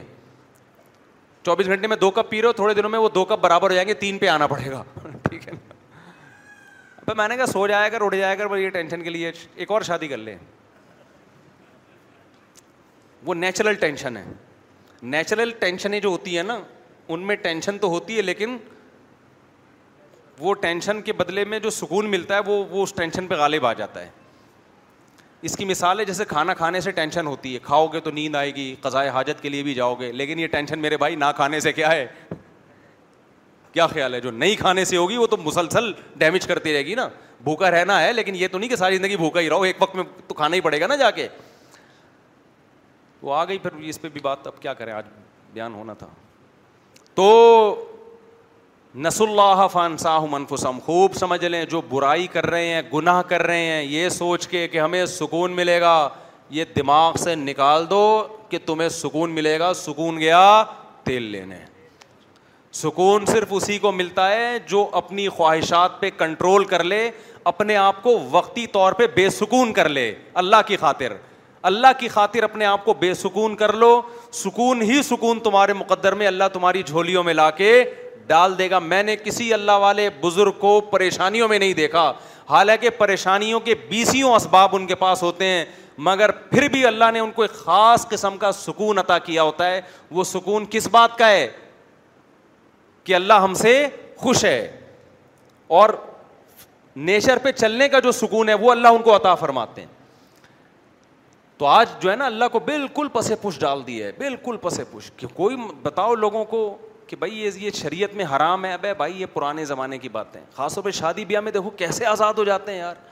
پہلے زمانے میں طوائفوں کے ناچ دیکھنے کے لیے لوگ جایا کرتے تھے کوٹھوں پہ, اب یوٹیوب نے ایسی بے حیائی پھیلا دی ہے, ہر شادی بیاہ میں لڑکے لڑکیاں ڈانس کر رہے ہیں, چینل پہ اپنی ویڈیوز ڈال رہے ہیں اور اس کو پروموٹ کر رہے ہیں کہ جو نہیں بھی ناچ رہے ہمیں دیکھ کے وہ بھی کیا کریں, ناچیں. تو ناچ لو میرے بھائی, تھوڑا سا انجوائے کر لو. شادی بیاہ کی 2 گھنٹے کی تقریب ہوتی ہے, ناچ گانے کی بڑا مزہ آتا ہے اس میں. اس کے بعد جو بے سکونی کے کانٹے اللہ تمہیں چبھوئے گا نا کہ تم نے خدا کو ناراض کیا, اور ان گھروں میں ڈپریشن, خودکشیاں, اور جو برین ہیمریج سے ان کی ایک ٹینشن سے جو برین ہیمریج ہوتا ہے ان لوگوں کو, اور جو لٹک رہے ہیں وہ پھر یہ ٹینشنیں بھی انہی کے گھر میں ہیں, انہی جہاں خوشیاں ہیں. کل غم جا کے دیکھا کرو ان لوگوں کے کیا ہوتے ہیں. تو اللہ ہمیں ہدایت دے, اپنے گھروں کے خوبصورت ماحول کو میرے بھائی اس بے حیائی کے ذریعے تباہ و برباد مت کرو. اللہ سمجھنے کی عمل کی توفیق عطا فرمائے. وما علینا الا البلاغ. بھائی سوال پوچھا ہے کہ شادی ہال میں شادی کرنا جائز ہے؟ والد کا کہنا ہے کہ یہ تو ایک رواج ہے, والدہ کا کہنا ہے کہ گھر میں جگہ ہی نہیں, تو کیا کریں؟ معاذ بچہ, یہ کیسا نام ہے بھائی؟ دیکھو شادی ہال میں بھی جائز ہے, گھر میں بھی جائز ہے. مہمان زیادہ ہیں, گھر میں جگہ نہیں ہے, تو شادی ہال میں کر لو. اور اگر مہمان ہی کم بلاؤ کہ خرچہ کم ہو تو بھی ٹھیک ہے. تو یہ کوئی ایشو نہیں ہے کہ شادی ہال میں کرنا ہے یا گھر میں کرنا ہے. اصل ہی بے حیائی نہ ہو, چاہے گھر میں ہو یا شادی ہال میں ہو, پارٹیشن ہو, خواتین الگ مرد الگ. دوسری بات یہ ہے کہ بارات میں نہیں بلانا چاہیے لوگوں کو. باراتوں کی دعوتیں یہ ہندوانہ کلچر ہے, ولیمے کی دعوت ہے اسلام میں. بارات کا کوئی لفظ ہی نہیں ہے عربی زبان میں. تو یہ جو باراتوں کے کھانے ہو گئے نا, باراتوں کی دعوتیں شادی ہال میں ہو یا گھر میں, یہ شریعت کے مزاج کے خلاف ہے. یہ چیز اس کو پروموٹ نہیں کرنا چاہیے.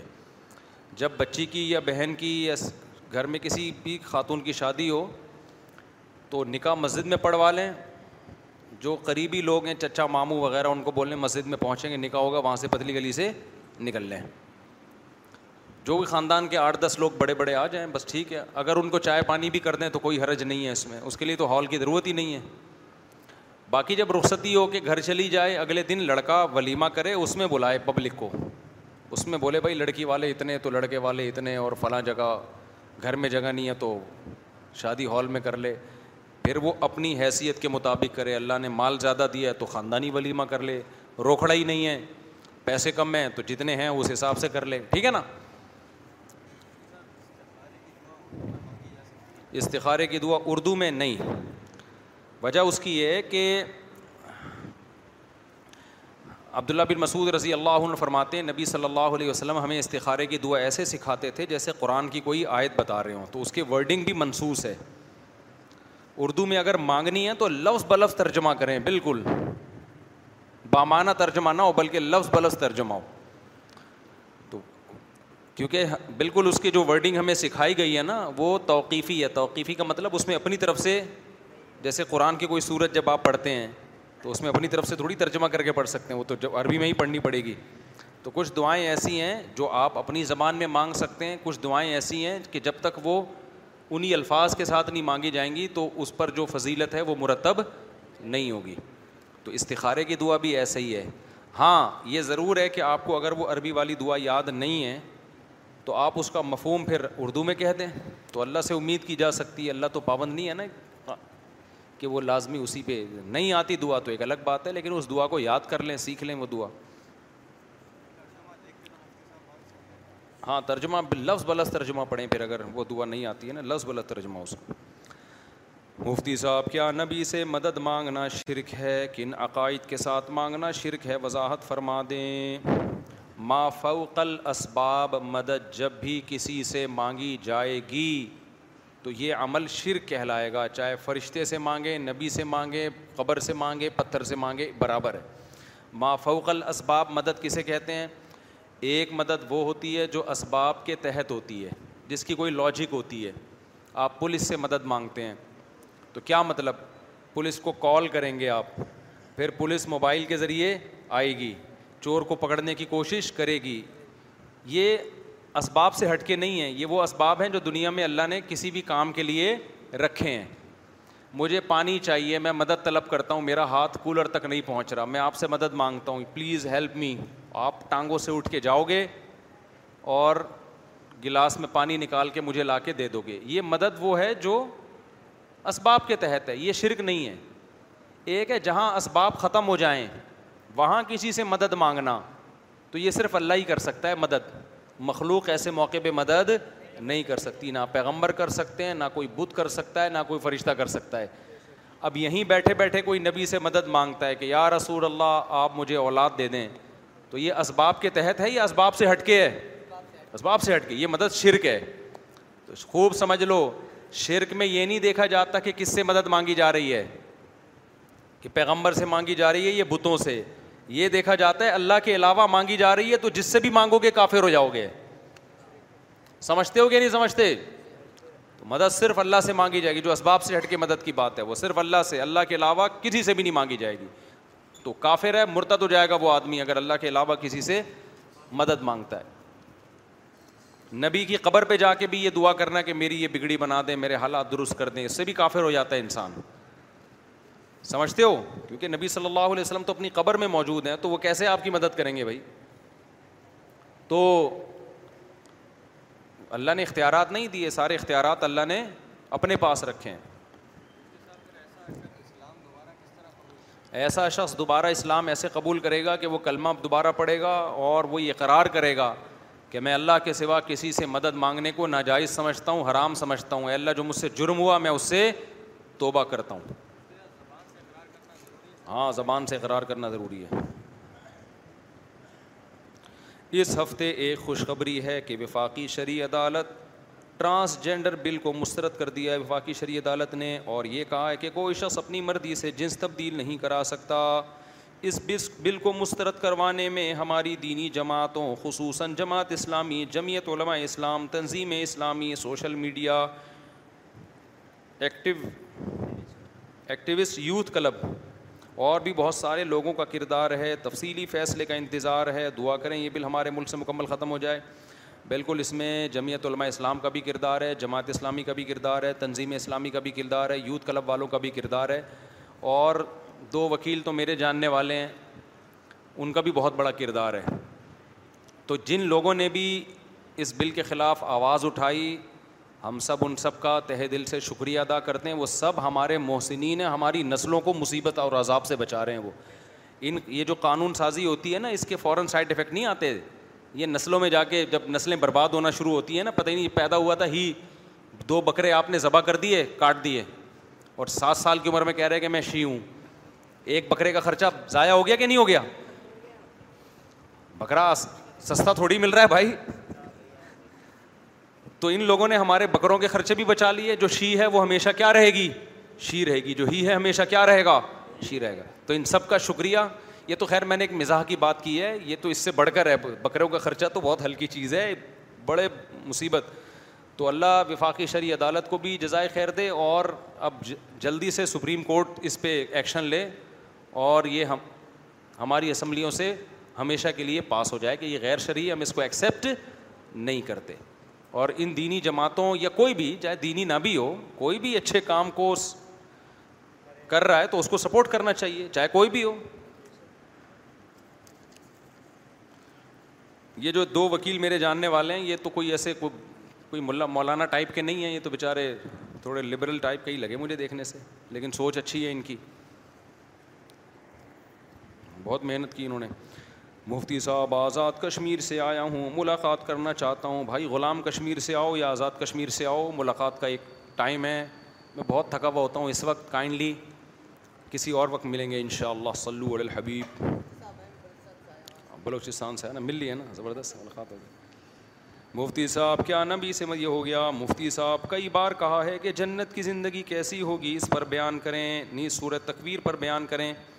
بھائی جنت کی زندگی ایسی ہوگی, تھوڑی دیر کے لیے آنکھیں بند کرو, یہ شور کیسا ہو رہا ہے موبائل میں, ایسے نہیں ہوگی جنت کی زندگی.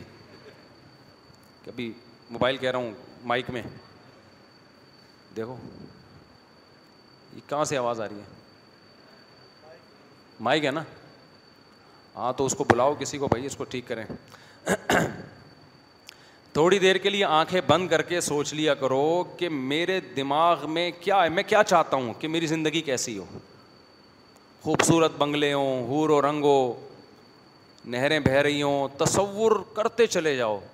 جہاں آپ کا تصور ختم ہوگا نا, جنت اس سے بھی کئی گنا اوپر کی چیز ہے. اللہ کہتے ہیں ما لا عین رأت ولا اذن سمعت ولا خطر علی قلب بشر, کسی آنکھ نے اب تک ایسی چیز دیکھی نہیں ہے وہ نعمتیں, کسی کان نے ان کی حقیقت کو سنا نہیں ہے, اور کسی دل میں ان کا خیال بھی نہیں گزرا.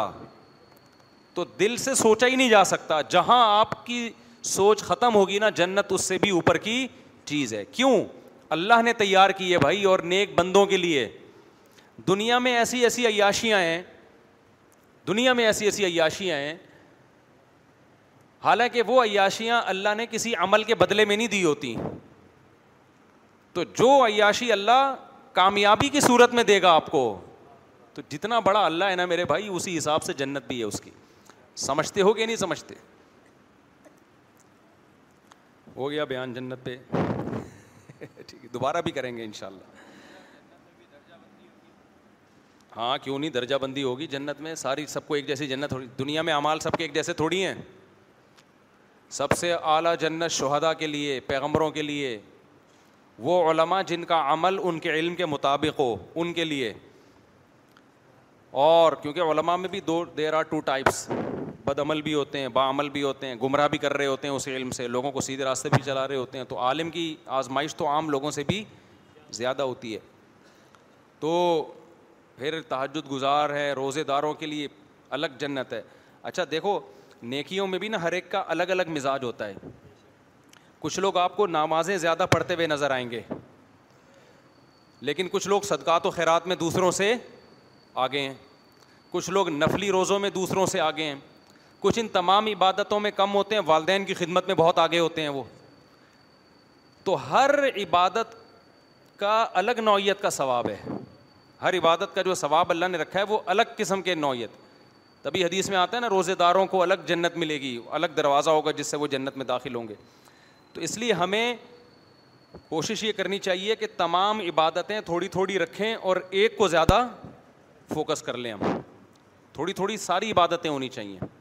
باقی کمال ایک ہی میں پیدا ہو سکتا ہے, ساری چیزوں میں ہر آدمی کمال نہیں پیدا کر سکتا نا. بعض لوگ بدگمان بھی ہوتے ہیں کہ بھائی یہ فلاں جو ہے نا, یہ تو نفلی روزے نہیں رکھتے, یہ فلاں بزرگ, یہ تو صرف رمضان کے فرض روزے رکھتے ہیں. ہو سکتا ہے بھائی وہ تہجد پوری رات پڑھتے ہوں, آپ تہجد نہیں پڑھتے. بعض دفعہ بدگمان ہوتا ہے یار یہ تہجد نہیں پڑھتے, تو ہو سکتا ہے صدقات و خیرات میں وہ اتنے آگے ہوں, وہاں سے اس کی تلافی ہو رہی ہو. تو اس لیے کسی کے بارے میں جلدی رائے نہ قائم کر لیا کریں, دو چار چیزیں دیکھ کے کہ اس میں عمل نہیں ہے. ہو سکتا ہے کوئی دوسری چیز میں اس کا عمل آپ سے بہت زیادہ ہو. مفتی صاحب میری خواہش ہے کہ میرا نکاح آپ پڑھائیں, اگلے مہینے نکاح دعا کریں میرے حق میں, اللہ تعالیٰ برکت دے. بھائی یہاں نکاح مجھ سے پڑھوانا چاہتے ہیں, ولی سے رابطہ کرو, میں ہوں گا تو پڑھا دوں گا. مفتی صاحب لوگ اتنی دور سے بیانات سننے کے لیے آتے ہیں, مسائل پوچھنے کے لیے آتے ہیں, آپ ایک سوال پڑھ کر اس کا جواب دینے میں گھنٹہ لگا دیتے ہیں, ہمارے مسائل کی بات ہی نہیں آتی, لہٰذا مختصر مسئلے کی وضاحت کر دی. اچھا, میں اپنے ماں باپ کو عمرہ کروانا چاہتا ہوں, کافی دعائیں بھی کر رہا ہوں, پیسے اکٹھے نہیں ہو پا رہے, پلاننگ کروں کیسے کروں, کیا میرا یہ ہدف پورا ہو جائے گا؟ یہ تو پہلے بھی سوال آیا تھا. بھائی پلاننگ کریں, آپ کے پاس اگر وسائل ہیں تو پلاننگ کریں, ورنہ اس سے بڑے بڑے مسائل پڑے ہوئے ہیں دنیا میں, عمرے سے بھی بڑے بڑے مسائل ہیں. ہر آدمی ہر چیز, اب آپ کے پاس پیسے ہیں نہیں, آپ نے عمرے کی پلاننگ میں اتنا پیسہ اکٹھا کر کے ابا اماں کو عمرہ کرا دیا, اور پھر جب وہ بیمار ہو رہے ہیں تو دوا کے پیسے آپ کے پاس نہیں ہیں. تو پلاننگ کرنے میں پہلے یہ سوچنا چاہیے, اس کی پلاننگ کریں کہ یہ پلاننگ کرنے کی بھی ہے کہ نہیں ہے. کچھ وسائل ہوں تو پھر اس پہ سوچیں, نہیں ہیں تو پھر اس سے بڑے بڑے مسائل کھڑے ہوئے ہیں. ابا کو بیمار ہو گئے, اماں بیمار ہو گئیں, آپ نے سارے پیسے لگا دیے عمرے پہ, تو ان کے بڑھاپے میں ان کے لیے علاج کے پیسے نہیں ہیں.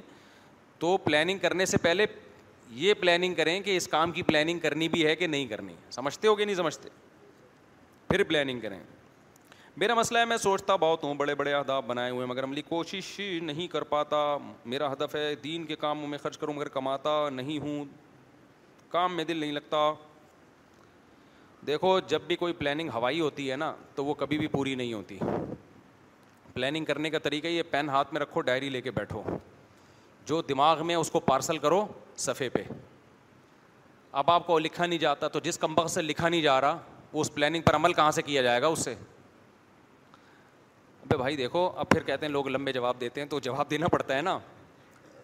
ایک بچہ سست تھا, بہت زیادہ کام نہیں کرتا تھا, ابا نے ایک مشین لا کے رکھ دی, کم بخت کہ تو کوئی کام نہیں کرتا, اب تیری زندگی تباہ ہو رہی تھی, میں نے مشین دے دی ہے تجھے, بٹن دبائے گا پانی آ جائے گا, بٹن دبائے گا روٹی آ جائے گی, بٹن دبائے گا یہ کام, بٹن دبائے گا وہ کام.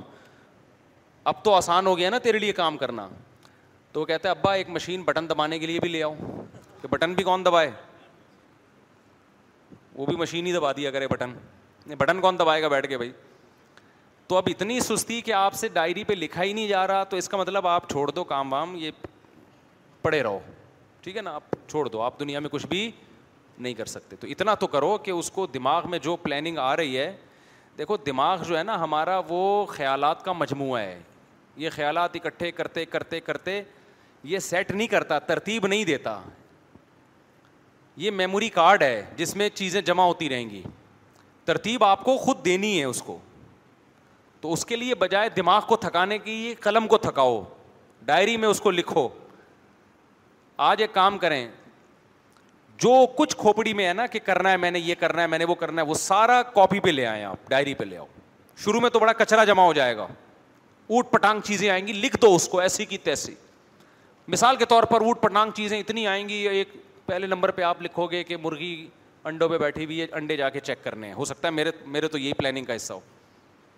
دوسرا آئے گا کہ بھائی امریکہ جانا ہے بیان کے لیے, اب امریکہ جانا ہے بیان کے لیے, مرغی کو انڈوں پہ سے اٹھانا ہے, انکیوبیٹر کا پانی چیک کرنا ہے, تو اوٹ پٹانگ ہو رہی ہے نا.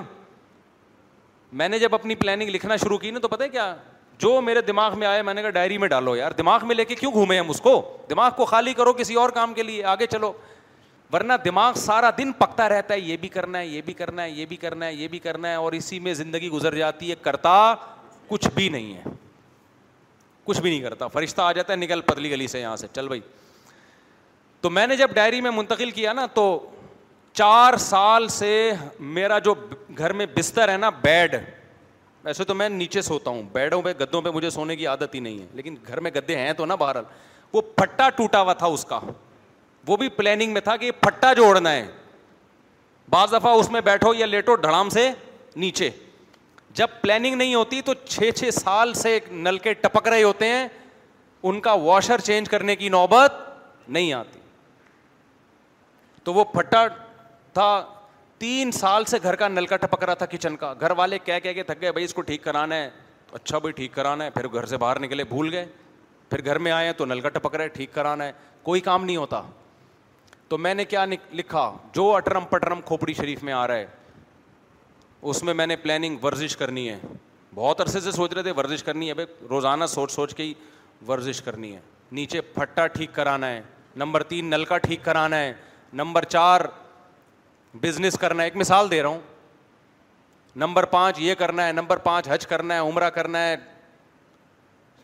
سر میں نے ایک دن شیشے میں دیکھا تو ایئرپورٹ بن چکا تھا, اس وقت میری 3 شادیاں تھیں, 2 شادیاں تھیں, اور سر میرا کیا تھا, ایئرپورٹ. تو مجھے تھا کہ اس لک پہ آپ کو رشتہ, فرشتہ تو آئے گا, رشتہ نہیں آئے گا اس لک پہ. ایک مثال دے رہا ہوں, کچھ بھی ڈالا جا سکتا ہے ڈائری میں. سر پہ بال اگانے ہیں, لکھ دو نا, کوئی پابندی تھوڑی ہے, کوئی ٹیکس تھوڑی لگ رہا ہے, کوئی نیب والے آ کے چیک تھوڑی کریں گے, یا FBI والے آ کے چھاپا تھوڑی ماریں گے, یا گورنمنٹ تھوڑی پوچھے گی کہ کیا لکھ رہا ہے بھائی تو, تیرے پاس پیسے کہاں سے آئے اتنے, تیرے سر پہ بال کہاں سے اگیں گے. تو اٹرم پٹرم جو ہے نا سب اوٹ پٹانگ لا کے ڈائری میں کیا کر دو, الٹ دو, اسی کی تیسی جو آ رہا ہے لکھ دو. ایک دفعہ دماغ کی بالٹی کو خالی کرو یار, کھچڑی جو پکی ہوئی ہے نا کھوپڑی میں, یہ ڈائری کو گندا کرو اپنی, سب لکھ دیا. اس میں بڑے بڑے پلان بھی تھے جو میں بتا نہیں رہا ہوں نا آپ کو, ساری باتیں سب بتا دوں, ہاتھ پاؤں کٹوا دوں, اس میں بہت بڑی بڑی باتیں بھی تھیں, چھوٹی چھوٹی باتیں بھی تھیں.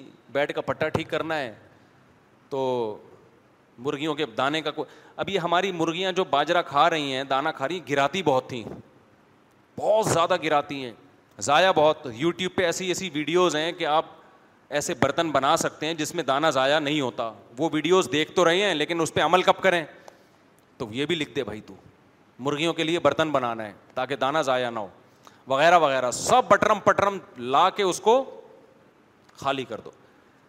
پھر ایک چھوٹی سی ڈائری, DS ڈائری جسے کہتے ہیں, ڈیلی شیڈول, وہ جیب میں رکھو, کچھ چیزیں بعد میں یاد آئیں گی, ابھی یاد نہیں آ رہی.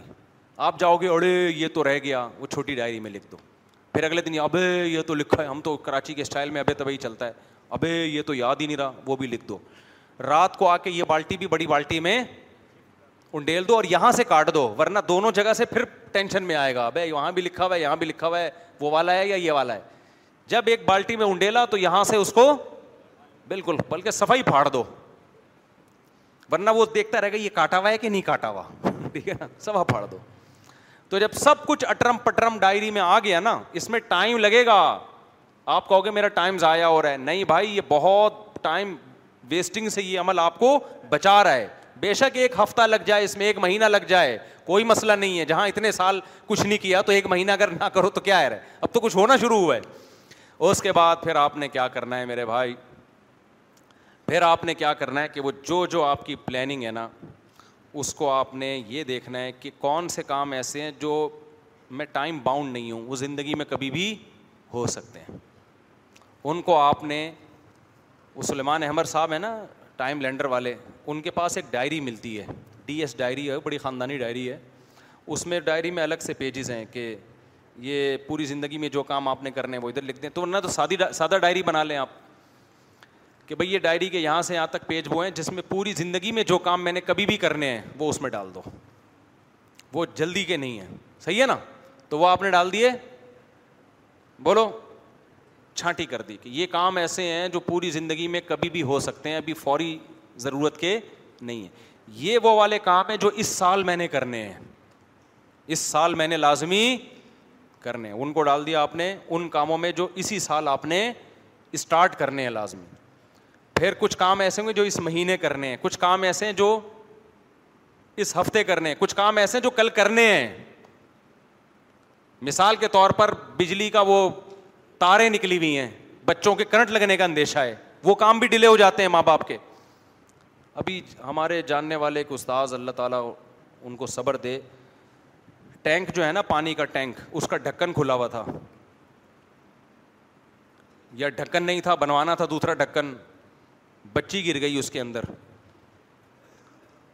اب وہ گر گئی, کسی کو پتہ ہی نہیں چلا. اب وہ 2 دن سے بچی تلاش ہو رہی ہے پورے شہر میں, بچی کہاں گئی, اغوا تو نہیں ہو گئی. کسی کو خیال آیا کہ ٹینک میں دیکھو, تو 2 دن کے بعد دیکھا کہ بچی اندر, 5-6 سال کی بچی, کیا ماں باپ پہ گزری ہوگی. تو بعض دفعہ گھر میں یہ بڑے حادثوں کا ذریعہ بن جاتی ہیں یہ چیزیں, آپ کی چھوٹی سی غفلت. بجلی کی تار نکلی ہوئی ہے, گھر والوں نے کہا بھائی اس کو الیکٹریشن کو بلاؤ, بچے کو کرنٹ لگ سکتا ہے. آپ نے کہا اچھا, بھول گئے, بچے کو کرنٹ لگ گیا. تو ایسے ایمرجنسی نوعیت کے کام بھائی یہ کیا کرنے ہیں, یہ آج کرنے ہیں. تو اس کو باؤنڈ کرو, سمجھ رہے ہو.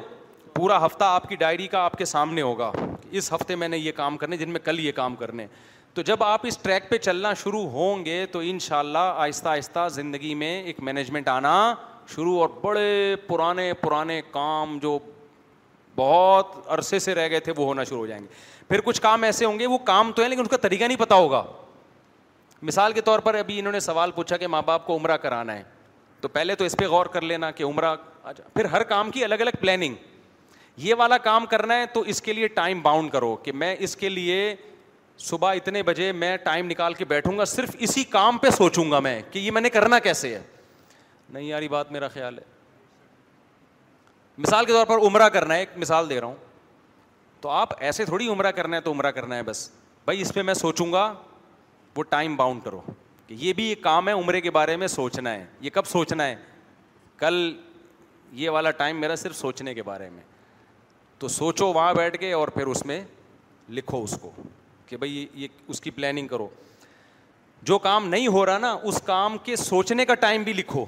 ایک نوجوان میرے پاس آیا, اس کو عادت تھی فحش فلمیں دیکھنے کی, چھوٹ نہیں رہی تھی. میں نے اس کو بہت سمجھایا, بہت طریقہ بتایا. میں نے اس کو کہا کہ ایسا کرو, ایک ٹائم ایسا رکھو جس میں صرف پین ہاتھ میں لے کے بیٹھو اور یہ سوچو کہ میں نے یہ چھوڑنا کیسے ہے, اس کے لیے مجھے کیا کیا کرنا پڑے گا, کیا کیا کرنا پڑے گا, کون کون سے اوقات ایسے ہیں جس میں گناہ کی طبیعت زیادہ ہوتی ہے, تو ان اوقات میں نے کیا کرنا ہے. اور میں نے کہا اس میں یہ نہ سمجھنا کہ شیطان کہے گا کہ نہیں یہ ٹائم ضائع کر رہے ہو. نہیں بھائی, جب تک کوئی پالیسی بنا کے نہیں اٹھوں گا, بستر سے اٹھوں گا نہیں جب تک میں لکھ نہ لوں. اور پھر اگر وہ پالیسی ٹوٹ جائے دوبارہ لکھو. ہوتے ہوتے الحمدللہ اس نے مجھے بتایا کہ وہ برائی چھوٹ گئی ہے. تو جب تک آپ لکھنا نہیں سیکھتے نا, پلاننگ کرنا نہیں سیکھتے, ایسی جو بے ڈھنگی زندگی گزر رہی ہے اس سے کچھ بھی نہیں حاصل ہونے والا. ٹائم ضائع ہوتا رہے گا, برباد ہو جائے گی زندگی. اس میں اور بھی ہے, یہ اتنا آسان نہیں ہے. چلو گے تو انشاءاللہ آسانی آئیں گی, ورنہ اگر زیادہ چاہتے ہو تو ٹائم لینڈر والوں کی ورک شاپ لے لو ٹائم مینجمنٹ کی, اس سے بڑا فائدہ ہوگا انشاءاللہ. صلو علی الحبیب. میرا مسئلہ یہ کہ میں سوچتا بہت ہوں, بڑے بڑے آداب بنائے, اگر کسی نے نیا کاروبار شروع کیا دکانوں پر مال بیچنے کا، تو شروع میں وہ کتنی دکانوں سے اسٹارٹ کرے اور کاروبار کے شروع میں کیا کیا اسٹیپ لے کر کاروبار جمنا شروع ہو جائے؟ میرے بھائی اس کے بارے میں ڈائری لیں اور آپ بیٹھ جائیں کہ کیا پلاننگ، اور پلاننگ میں سب سے پہلے یہ بات لکھیں کہ ہر چیز میں اس کے اہل سے مشورہ لیا جاتا ہے، تو اس کے اہل کون کون ہیں. تو جو بھی کاروبار کے ماہرین ہیں ان سے رابطہ کریں، یہ مفتیوں کا کام نہیں ہے. ہم تو اپنے کاروبار ڈبا چکے ہیں الحمدللہ بہت زیادہ، آپ کو کیا مشورے دیں گے. اسلام میں تجارت پر زیادہ زور دیا گیا، دنیا کمانا کیوں ضروری ہے؟ کچھ لوگ کہتے ہیں دنیا کمانا منع ہے. ابے دنیا کمانا منع نہیں ہے، دنیا سے دل لگانا منع ہے، جس پہ کئی دفعہ بیان ہو چکا ہے. دنیا تو کماؤ بھائی، نہیں کماؤ گے تو مسلمان پیچھے چلے جائیں گے، مسلمانوں کا بیڑا غرق پہلے ہی بہت ہو چکا ہے، مزید بیڑا غرق ہو جائے گا، بالکل غلام بن جائیں گے. ابھی جو تھوڑا بہت اسلام دنیا میں باقی ہے نا، اس کی وجہ یہ ہے کہ کچھ مسلمان معاشی سطح پہ کچھ لوگ دنیا میں ایسے ہیں جو بڑے اسٹرانگ ہیں، جنہوں نے سنبھالا ہوا ہے، وہ بھی غریب ہو گئے تو گیا کام سے. تو میں بار بار کہتا ہوں غربت اللہ کی طرف سے ہوتی ہے، وہ اللہ کی نعمت ہے، اس پہ صبر کرو جنت ملے گی. اور ایک غربت اپنی سستی اور کاہلی کی وجہ سے ہوتی ہے. تو سستی کاہلی کی وجہ سے غربت جو ہے وہ کوئی شریعت میں پسندیدہ نہیں ہے، سمجھتے ہو. میں امید کرتا ہوں آپ خیریت سے ہوں گے، اللہ تعالیٰ کے ذریعے. تو ایسا لگ رہا ہے انہوں نے مجھے خط لکھا ہے. اللہ تعالیٰ کے ہدایات، رحمت اور برکت کے بعد میں آپ کا ڈاکٹر اسرار کا طلحہ بن جلیل کا بہت مشکور ہوں، کیونکہ آپ لوگوں کے چینلز نے میری زندگی بدل دی اور اپنے مسلمان ہونے کا صحیح مطلب سمجھایا الحمدللہ. میرا سوال یہ ہے کہ مجھے نماز کے دوران دنیاوی وسوسے آتے ہیں، میں ان سے بہت پریشان ہوں. مجھے کوئی ایسا وظیفہ بتا دیں جن سے یہ وسوسے نہ آئیں. یہ وسوسے وظیفوں سے ختم نہیں ہوتے، ان کا حل یہ ہے کہ ان کو آنے دیں اور ان پہ پریشان ہونا بند کر دیں. آ رہے ہیں آنے دیں. آپ نے وہ کام کرنا ہے جو اللہ نے آپ کے ذمے لگایا. آپ جاؤ جلدی جلدی وضو کر کے آؤ، نماز جلدی جلدی اسپیڈ کے ساتھ. وسوسے کا مریض اسپیڈ سے نماز پڑھے، کیونکہ اگر تمیز سے شروع کرتی ہے نا، وہ بہت لمبی تمیز، اس کی تمیز بہت خطرناک ہوتی ہے. وہ ظہر میں شروع کرے گا، عشاء میں جا کے سلام پھیرے گا وہ. تو جلدی جلدی اسپیڈ سے نماز پڑھیں اور جو آ رہے ہیں آنے دیں، ان کو نہ بھگائیں نہ لائیں. اس کا یہی علاج ہے اور کوئی علاج نہیں ہے. یہ وظیفوں سے بڑھیں گے، کم نہیں ہوں گے. بھئی یہ کیا ہے؟ مفتی صاحب، موجودہ وقت میں ایسا لیڈر جو آدھے سے زیادہ پاکستانیوں کو پسند ہے مگر بعض لوگ اسے یہودی ہے. پرانا ٹاپک ہے، ابھی نہیں بات کرو یار. مہنگائی کی سب لوگوں میں غیر اخلاقی حرکات بڑھ گئی ہیں. مہنگائی کے سبب لوگوں میں غیر اخلاقی حرکات بڑھ گئی ہیں. چوری، ٹوپی، ڈرامے، جھوٹ، فراڈ کر کے لوگ ایک دوسرے کو لوٹ رہے ہیں. گھر میں لڑائی جھگڑے ہیں. گورنمنٹ کو توجہ دلائیں. سارے مجرم ہیں اس میں برابر کے، سارے مجرم ہیں، کوئی ایک بھی ملک کے ساتھ مخلص نہیں ہے. ابھی چھوڑو اس میں، مجھ سے زیادہ نہیں منہ کھلواؤ میرا. ملک جب اسٹیبل ہی نہیں ہو پائے گا تو بس ہر وقت یہی ہوگا کہ کوئی گورنمنٹ چلتی نہیں ہے ہمارے یہاں. اچھا، جب کسی گورنمنٹ کو گرایا جاتا ہے نا، تو جس کو گرایا جاتا ہے وہ مظلوم ہوتی ہے، اور جو گرانے والے ہوتے ہیں وہ کہتے ہیں ہم نے قوم کے وسیع تر مفاد میں گرایا. پھر جب ان کی حکومت آتی ہے تو اپوزیشن ان کو گراتی ہے، پھر یہ مظلوم بن جاتے ہیں، اور جو ان کو گرانے والے ہیں وہ ہیرو بن جاتے ہیں. حالانکہ ملک کا فائدہ اس میں کہ کوئی بھی گورنمنٹ آئے وہ اس کو اپنا ٹائم مکمل کرنے دو. تو اس کرائٹیریا کو اگر آپ دیکھیں تو میں سمجھتا ہوں اس پہ کوئی بھی پورا نہیں اترتا، کوئی بھی پورا نہیں اترتا کہ تمیز سے کسی کو کچھ بھی نہیں کرنے دیا جاتا ہمارے ملک میں. اچھا، بعض لوگ کہتے ہیں فوج کر رہی ہے، کر رہی ہوگی فوج، لیکن سپورٹ کون کر رہا ہوتا ہے فوج کو؟ وہ سیاسی لیڈر کر رہے ہوتے ہیں نا. اپنی باری میں جب میں وزیر اعظم ہوں گا نا، تو جو حزب اختلاف ہیں وہ فوج کی تعریفیں کر کے مجھے گرانے کی کوشش کریں گے. پھر جب میں گر جاؤں گا تو اب میں موجودہ حکومت کو گرانے کی کوشش کروں گا. کل جن کی نظروں میں فوج اچھی تھی آج ان کی نظر میں فوج بری ہے، کل جن کی نظر میں بری تھی آج ان کی نظر میں اچھی ہے. تو یار یہ کیا 2 منٹ کے لیے بھی کسی ایک جگہ کوئی سیاسی لیڈر، کوئی سیاسی جماعت ٹکتی نہیں ہے، سمجھ رہے ہیں نا. یعنی آج جو حکمران ہیں کل وہ فوج کو برا بھلا کہہ رہے تھے کہ نہیں دے رہے تھے، کیونکہ وہ فوج ان کے ساتھ نہیں تھی، فوج سیاست میں مداخلت کر رہی تھی. جب ان کی باری ختم ہوئی تو آج ان کی نظر میں فوج بہت اچھی ہے، جو مخالفین ان کی نظر میں فوج کیا ہے، بہت بری ہے. تو مجھے نہیں پتا اچھی ہے بری ہے، یہ ابھی میرا ٹاپک نہیں ہے، لیکن بھائی یہاں ہر شخص اپنا مفاد دیکھ رہا ہے. کنٹری کو ہم نے رکھ دیا ہے ایک طرف. دیکھو ہمارا موقف یہ ہے کہ ملک سب سے پہلے ہے، بس کسی کو بھی اپنا باپ بناؤ, ملک کے بعد بناؤ اس کو اپنا باپ. پہلے کیا ہے؟ کنٹری ہے آپ کا. کنٹری کو پہلے فوکس کرو, کنٹری کا فائدہ کس میں ہے؟ تو نہیں ہوتا کوئی بھی پاکستان میں, سمجھ رہے ہو, دنیا میں نہیں ہوتا, پاکستان میں کہاں سے ہوگا. اور جو آپ کا مخالف ہے نا, اس کے بارے میں نظریہ رکھو برا ہے, تبھی تو آپ اس کے خلاف ہو. اگر اچھا ہوتا تو پھر اس کے حق میں ہوتے ہیں نا آپ. اس کے بارے میں نظریہ رکھو برا ہے اتنا نہیں جتنا میں سمجھ رہا ہوں, کچھ خوبیاں اس میں بھی ہیں. اس اصول پہ زندگی گزرے گی نا تو پاکستان شاید تھوڑا ترقی کر لے. ہمیں ابھی لیڈر سے زیادہ نا قوم کو ضرورت ہے خود سدھرنے کی. دیکھو سیاسی لیڈر قوم کے مزاج کو دیکھ کے باتیں کرتے ہیں کہ کون سا منجن اس وقت زیادہ بکے گا قوم میں. یہ تقریباً سب سیاسی لیڈروں میں یہ چیز مشترک ہے, جس چیز کا, جس نعرے کا منجن بکتا ہے اس کو کیچ کرایا جاتا ہے. سمجھتے ہو کہ نہیں سمجھتے؟ مثال کے طور پر مہنگائی بڑھ رہی ہے تو سب سیاسی لیڈروں کو پتا ہوتا ہے ابھی مہنگائی کے خلاف جہاد کا نعرہ لگاؤ گے یہ والا منجن بولو زیادہ بکے گا, حالانکہ ان کے پاس خود کوئی حل نہیں ہوتا اس مہنگائی کے علاج کا. نعرہ لگا رہے ہوتے ہیں, پھر جب وہ آتے ہیں تو مہنگائی کم ہونے کے بجائے بڑھ جاتی ہے. لیکن اب وہ منجن اپوزیشن استعمال کرتی ہے, ٹھیک ہے نا. اب وہ منجن کون استعمال کرتا ہے؟ حالانکہ اس جب اپوزیشن تھی تو اس وقت کون سا مہنگائی کم نہیں, اس وقت بھی مہنگائی کا ریشو بہت اوپر گیا تھا. تو میں بار بار کہتا ہوں, یہاں تو میں سیاسی باتیں کرنے کے لیے نہیں بیٹھا ممبر پہ کہ آپ کس کو ہیرو سمجھیں کس کو زیرو سمجھیں, کیونکہ قرآن و سنت نے تھوڑی کوئی بیان کیا. یہ تو رائے ہے, آج ایک ہے کل چینج ہو سکتی ہے, اور کسی کے پاس بھی کوئی یقینی چیز اس بارے میں نہیں ہوتی, صرف تجزیے ہوتے ہیں, تبصرے ہوتے ہیں. تو میں بار بار ایک بات آپ سے کہتا ہوں, ہمیں لیڈروں سے زیادہ خود سدھرنے کی ضرورت ہے. ہم جب سدھریں گے نا تو پھر سیاسی لیڈر کہیں گے کہ یہ پڑھی لکھی قوم ہے, اس میں وہ نعرہ چلے گا جو پڑھے لکھے لوگوں کا نعرہ ہوتا ہے. ابھی کیونکہ قوم میں ایجوکیشن کا ریشو بہت کم ہے, ابھی وہ منجن زیادہ بکتا ہے جو جاہلوں میں زیادہ قبول ہوتا ہے.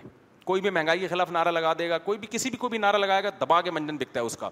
تو اس میں طریقہ یہ ہونا چاہیے کہ قوم کو نا جذباتیت سے ہٹ جانا چاہیے. جذباتیت کا مطلب آپ اپنے سیاسی لیڈر کو سمجھیں کہ اچھا ہے اتنا نہیں جتنا میں سمجھ رہا ہوں, اور مخالف کو سمجھیں کہ برا ہے اتنا برا نہیں ہے جتنا میں سمجھ رہا ہوں. اس کا فائدہ کیا ہوگا؟ آپ اپنے لیڈر کے خلاف جب کوئی بات کرے گا نا تو اس کو تحمل سے سنو گے آپ. ابھی پتہ ہے کیا ہو رہا ہے, میں اگر مسلم لیگ کا ہوں تو نواز شریف کے خلاف ایک حرف کوئی میرے سامنے بول کے دکھا دے, میں اس کا جبڑا باہر نکال کے کر دوں گا, اس پہ فحش الزام میں لگاؤں گا, جو چل رہا ہے. اگر میں پی ٹی آئی کا ہوں تو میرے سامنے کوئی عمران خان پہ ایک اعتراض کر کے دکھا دے, ایک لفظ بول کے دکھا دے, میں اس کا منہ پھاڑ دوں گا. یہ چل رہا ہے ابھی. اس کا مطلب آپ نے نواز شریف کا کلمہ پڑھ لیا, پیپلز پارٹی نے زرداری اور بلاول بھٹو کا کلمہ پڑھ لیا, اور پی ٹی آئی نے عمران خان کا کلمہ پڑھ لیا. بھائی ہم نے کلمہ کسی کا بھی نہیں پڑھا. تو وہ جو ہے نا تین پھینکو بیٹھے ہوئے تھے, ایک امریکی, ایک رشین اور ایک پاکستانی. امریکی نے کہا کہ ہمارے جو جہاز ہیں نا, ہوائی جہاز, آسمان کی چھت سے چپک کے چلتے ہیں. رشین اور پاکستانی بالکل آسمان سے چپک کے, انہوں نے کہا تھوڑا سا نیچے, بس اتنے اونچے اڑتے ہیں. رشین نے بولا ہماری آبدوزیں سمندر کی تہہ سے چپک کے چلتی ہیں, بالکل اتنی نیچے چلتی ہیں. اب انہوں نے بولا بالکل لگ کے, انہوں نے کہا نہیں تھوڑا سا اوپر.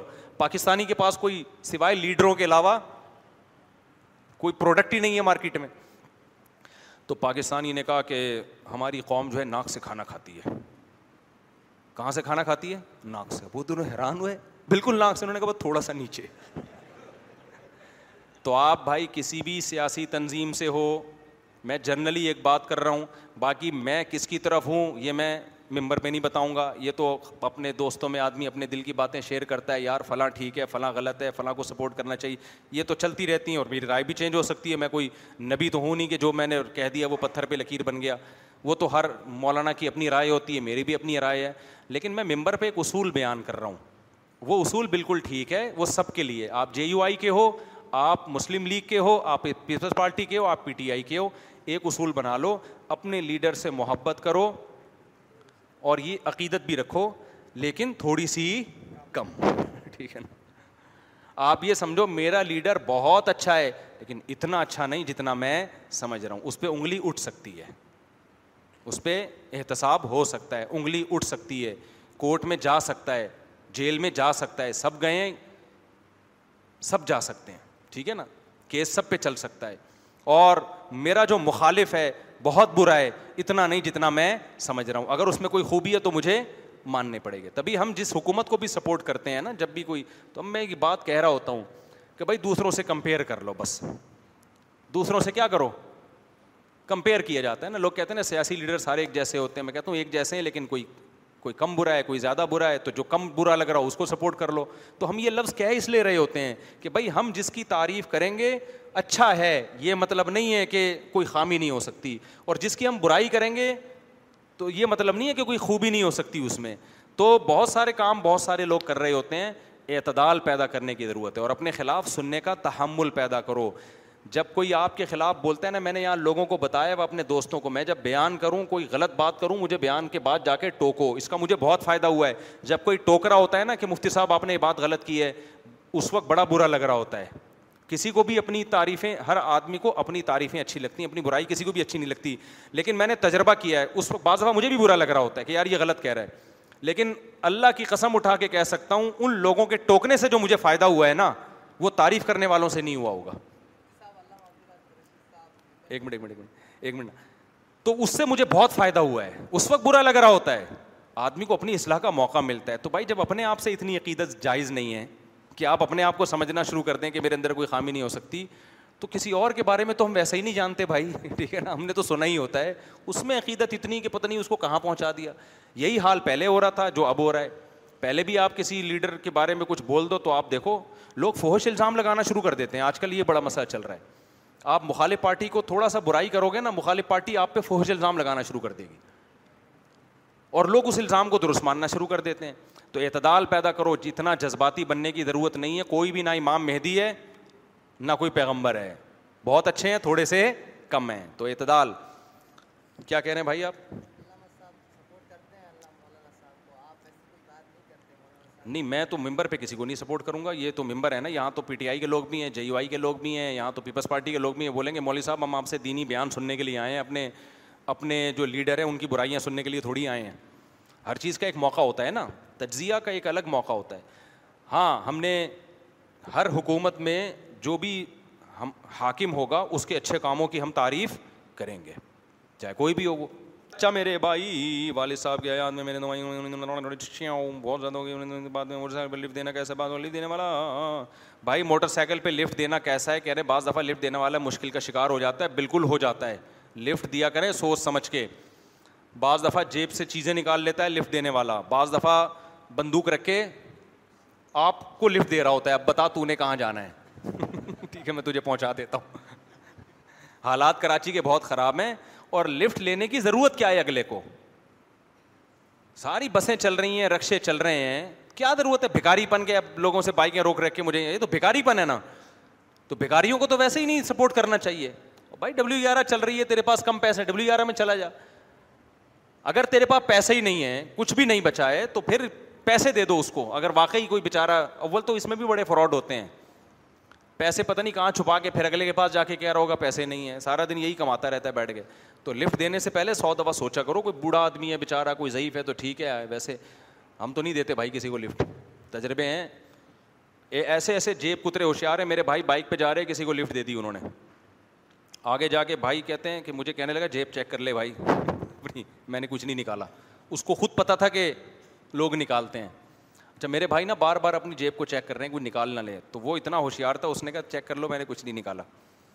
تو نکالتے ہیں, جیب کترے بھی ہوتے ہیں, اور آج کل تو بندوق رکھ لے گا, آگے بڑے مسائل کھڑے ہو جائیں گے. اور ویسے بھی بھکاری پن کیا ہے یہ, گاڑیاں چل رہی ہیں, بسیں چل رہی ہیں, نہیں تو پیدل چلے جاؤ. حضرت میں نوکر اس کی ڈیل میں تمام علماء کو احترام سے دیکھتا ہوں, مگر 3 علماء کا دفاع بعض دفعہ بہت مشکل ہو جاتا ہے. پھر وہی سیاسی سوال یہاں نہ پوچھا کرو. میں یہاں ممبر پہ کبھی بھی نہیں بتاؤں گا کہ کون صحیح ہے کون غلط ہے, یہ یہاں میرا ٹاپک نہیں ہے. میں یہ کیونکہ یہاں میں نے وہ بات بتانی ہے جو قرآن و سنت سے ثابت ہو, اور کسی کا کرپٹ ہونا نہ قرآن سے ثابت ہے, نہ کسی کا ایماندار ہونا قرآن و سنت سے. اس میں میرا تجزیہ ہوگا تو وہ نجی محفل میں کبھی آؤ, پھر ہم کریں گے, اور وہ ہر ایک کے سامنے کریں گے بھی نہیں, وہ انہی کے سامنے کرتا ہے انسان دل کی باتیں جس پہ بہت زیادہ اعتماد ہوتا ہے. ادھر بیٹھ کے ہم اپنا تبصرہ کریں گے, اور اس کی حیثیت بھی ایک تبصرے کی ہوگی, اس کی حیثیت. ہاں, جو اگر میرے پاس کوئی ثبوت ہیں کسی کے بارے میں, پھر وہ یقینی تبصرہ ہوگا.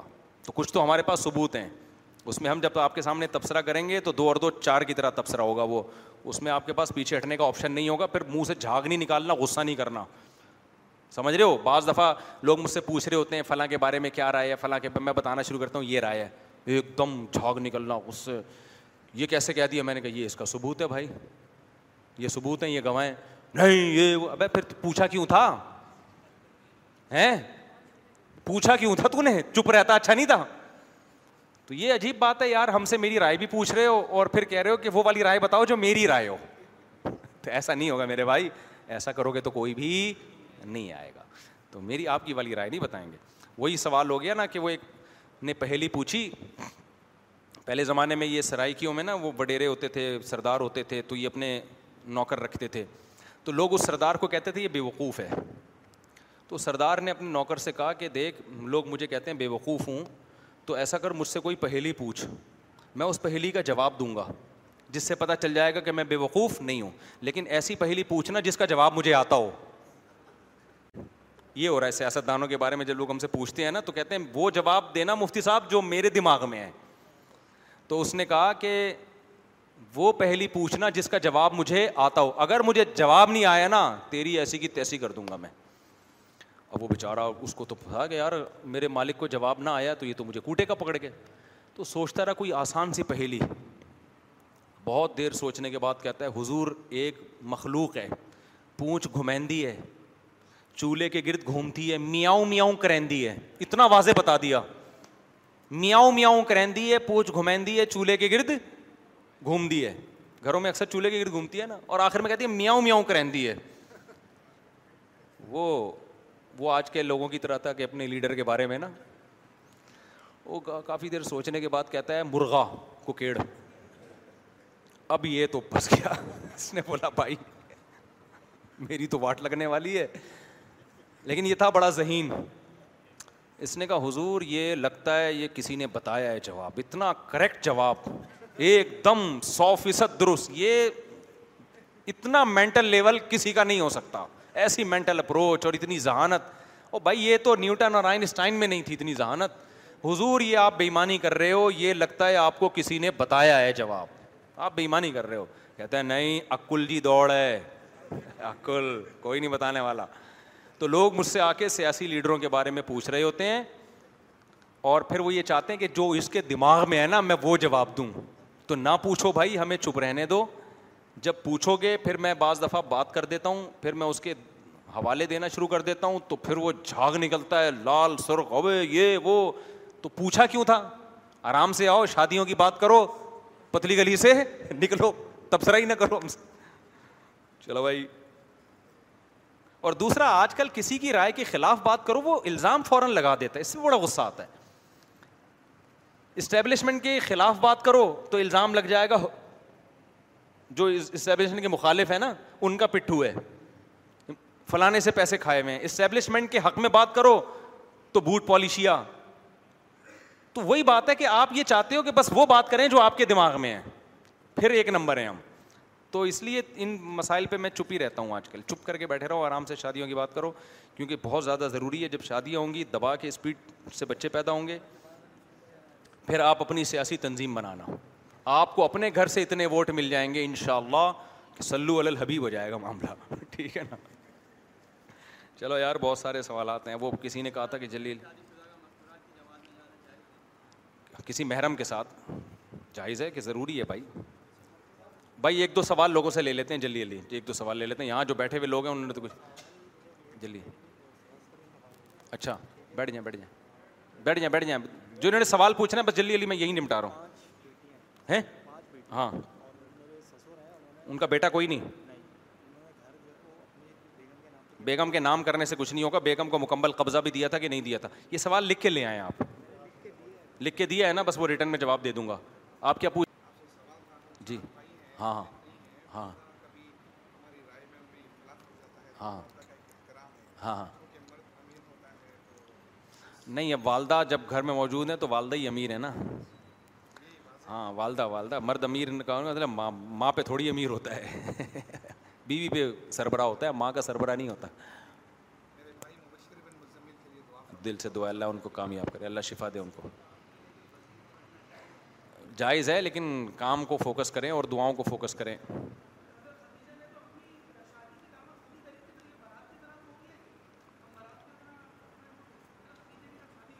جی تو ولیمہ تھا نا, تھا تو ولیمہ.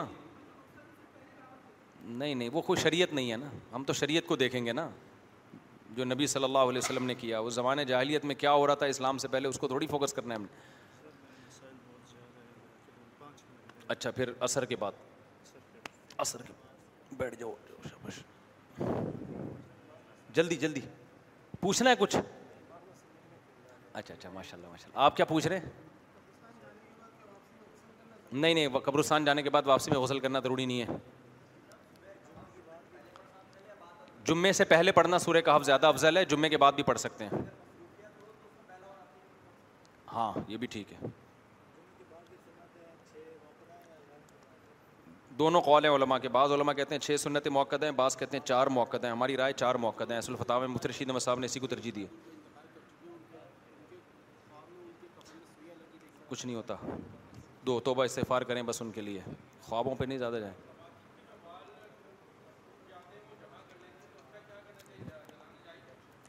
خواتین کے بال ٹوٹ جاتے ہیں, ان کو پھینک دیں اور کیا ہے, کہیں کہیں بھی پھینک دیں ان کو. بعض خواتین, ایک خاتون نے پوچھا کہ میرے بال ٹوٹتے ہیں تو میں سمندر میں پھینکتی ہوں.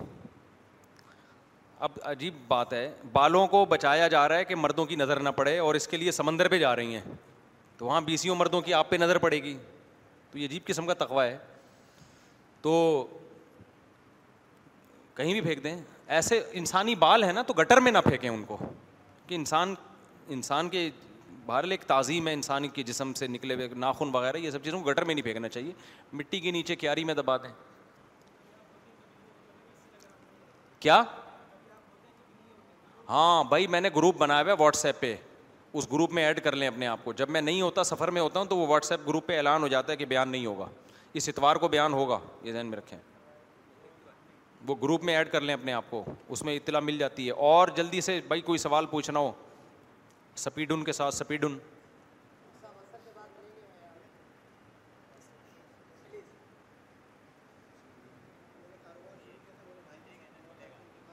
ہاں اس کی وراثت میں سے ادا کیا جائے گا. کسی پہ بھی کوئی قرضہ ہوتا ہے نا, جب وہ مر جائے تو اس کے وارثوں پہ وہ قرضہ نہیں ہوتا. اس نے وراثت میں مال چھوڑا ہے تو قرضہ ادا ہوگا, نہیں چھوڑا تو گیا بس. آخرت میں قرض دار جانے اور وہ جانے, وہ خود ہی بھگتیں گے. سمجھتے ہو؟ آپ کے ابا 1 کروڑ روپے لے کے دنیا سے تشریف لے گئے, اللہ نہ کرے. اس کے بعد ان کی وراثت میں 1 کروڑ ہیں تو قرضہ ادا کرو, نہیں ہے تو پھر آپ کے ذمے نہیں ہے. دے دو گے تو اچھی بات ہے, لیکن ذمے میں نہیں ہے. تو بھائی کا بھی ایسا ہی ہے.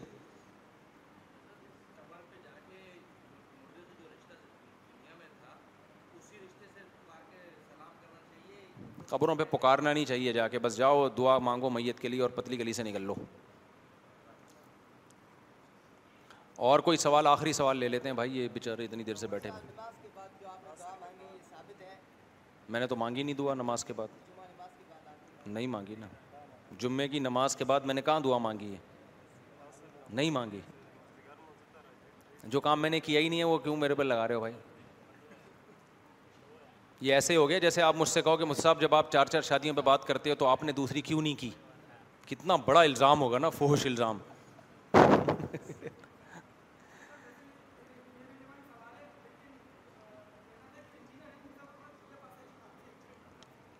بس یہ ٹاپک بھی ختم کرو, اس کے علاوہ کوئی اور بات کرو. بعض لوگ چاہتے ہیں کہ وہ ان رہیں. جی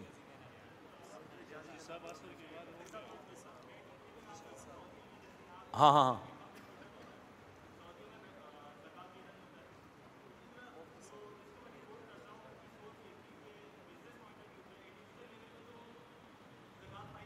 ہاں, ہاں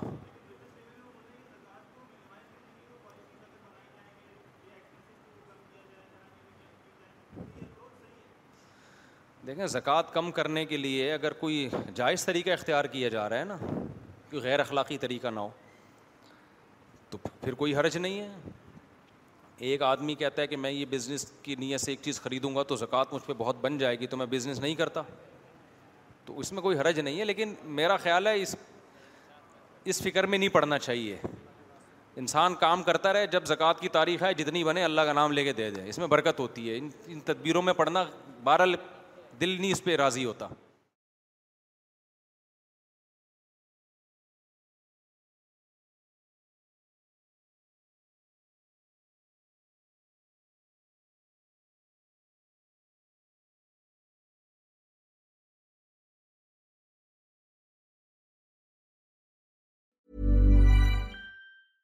Mom deserves the best, and there's no better place to shop for Mother's Day than Whole Foods Market. They're your destination for unbeatable savings, from premium gifts to show-stopping flowers and irresistible desserts. Start by saving 33% with Prime on all body care and candles. Then get a 15-stem bunch of tulips for just $9.99 each with Prime. Round out Mom's menu with festive rosé, irresistible berry chantilly cake, and more special treats. Come celebrate Mother's Day at Whole Foods Market.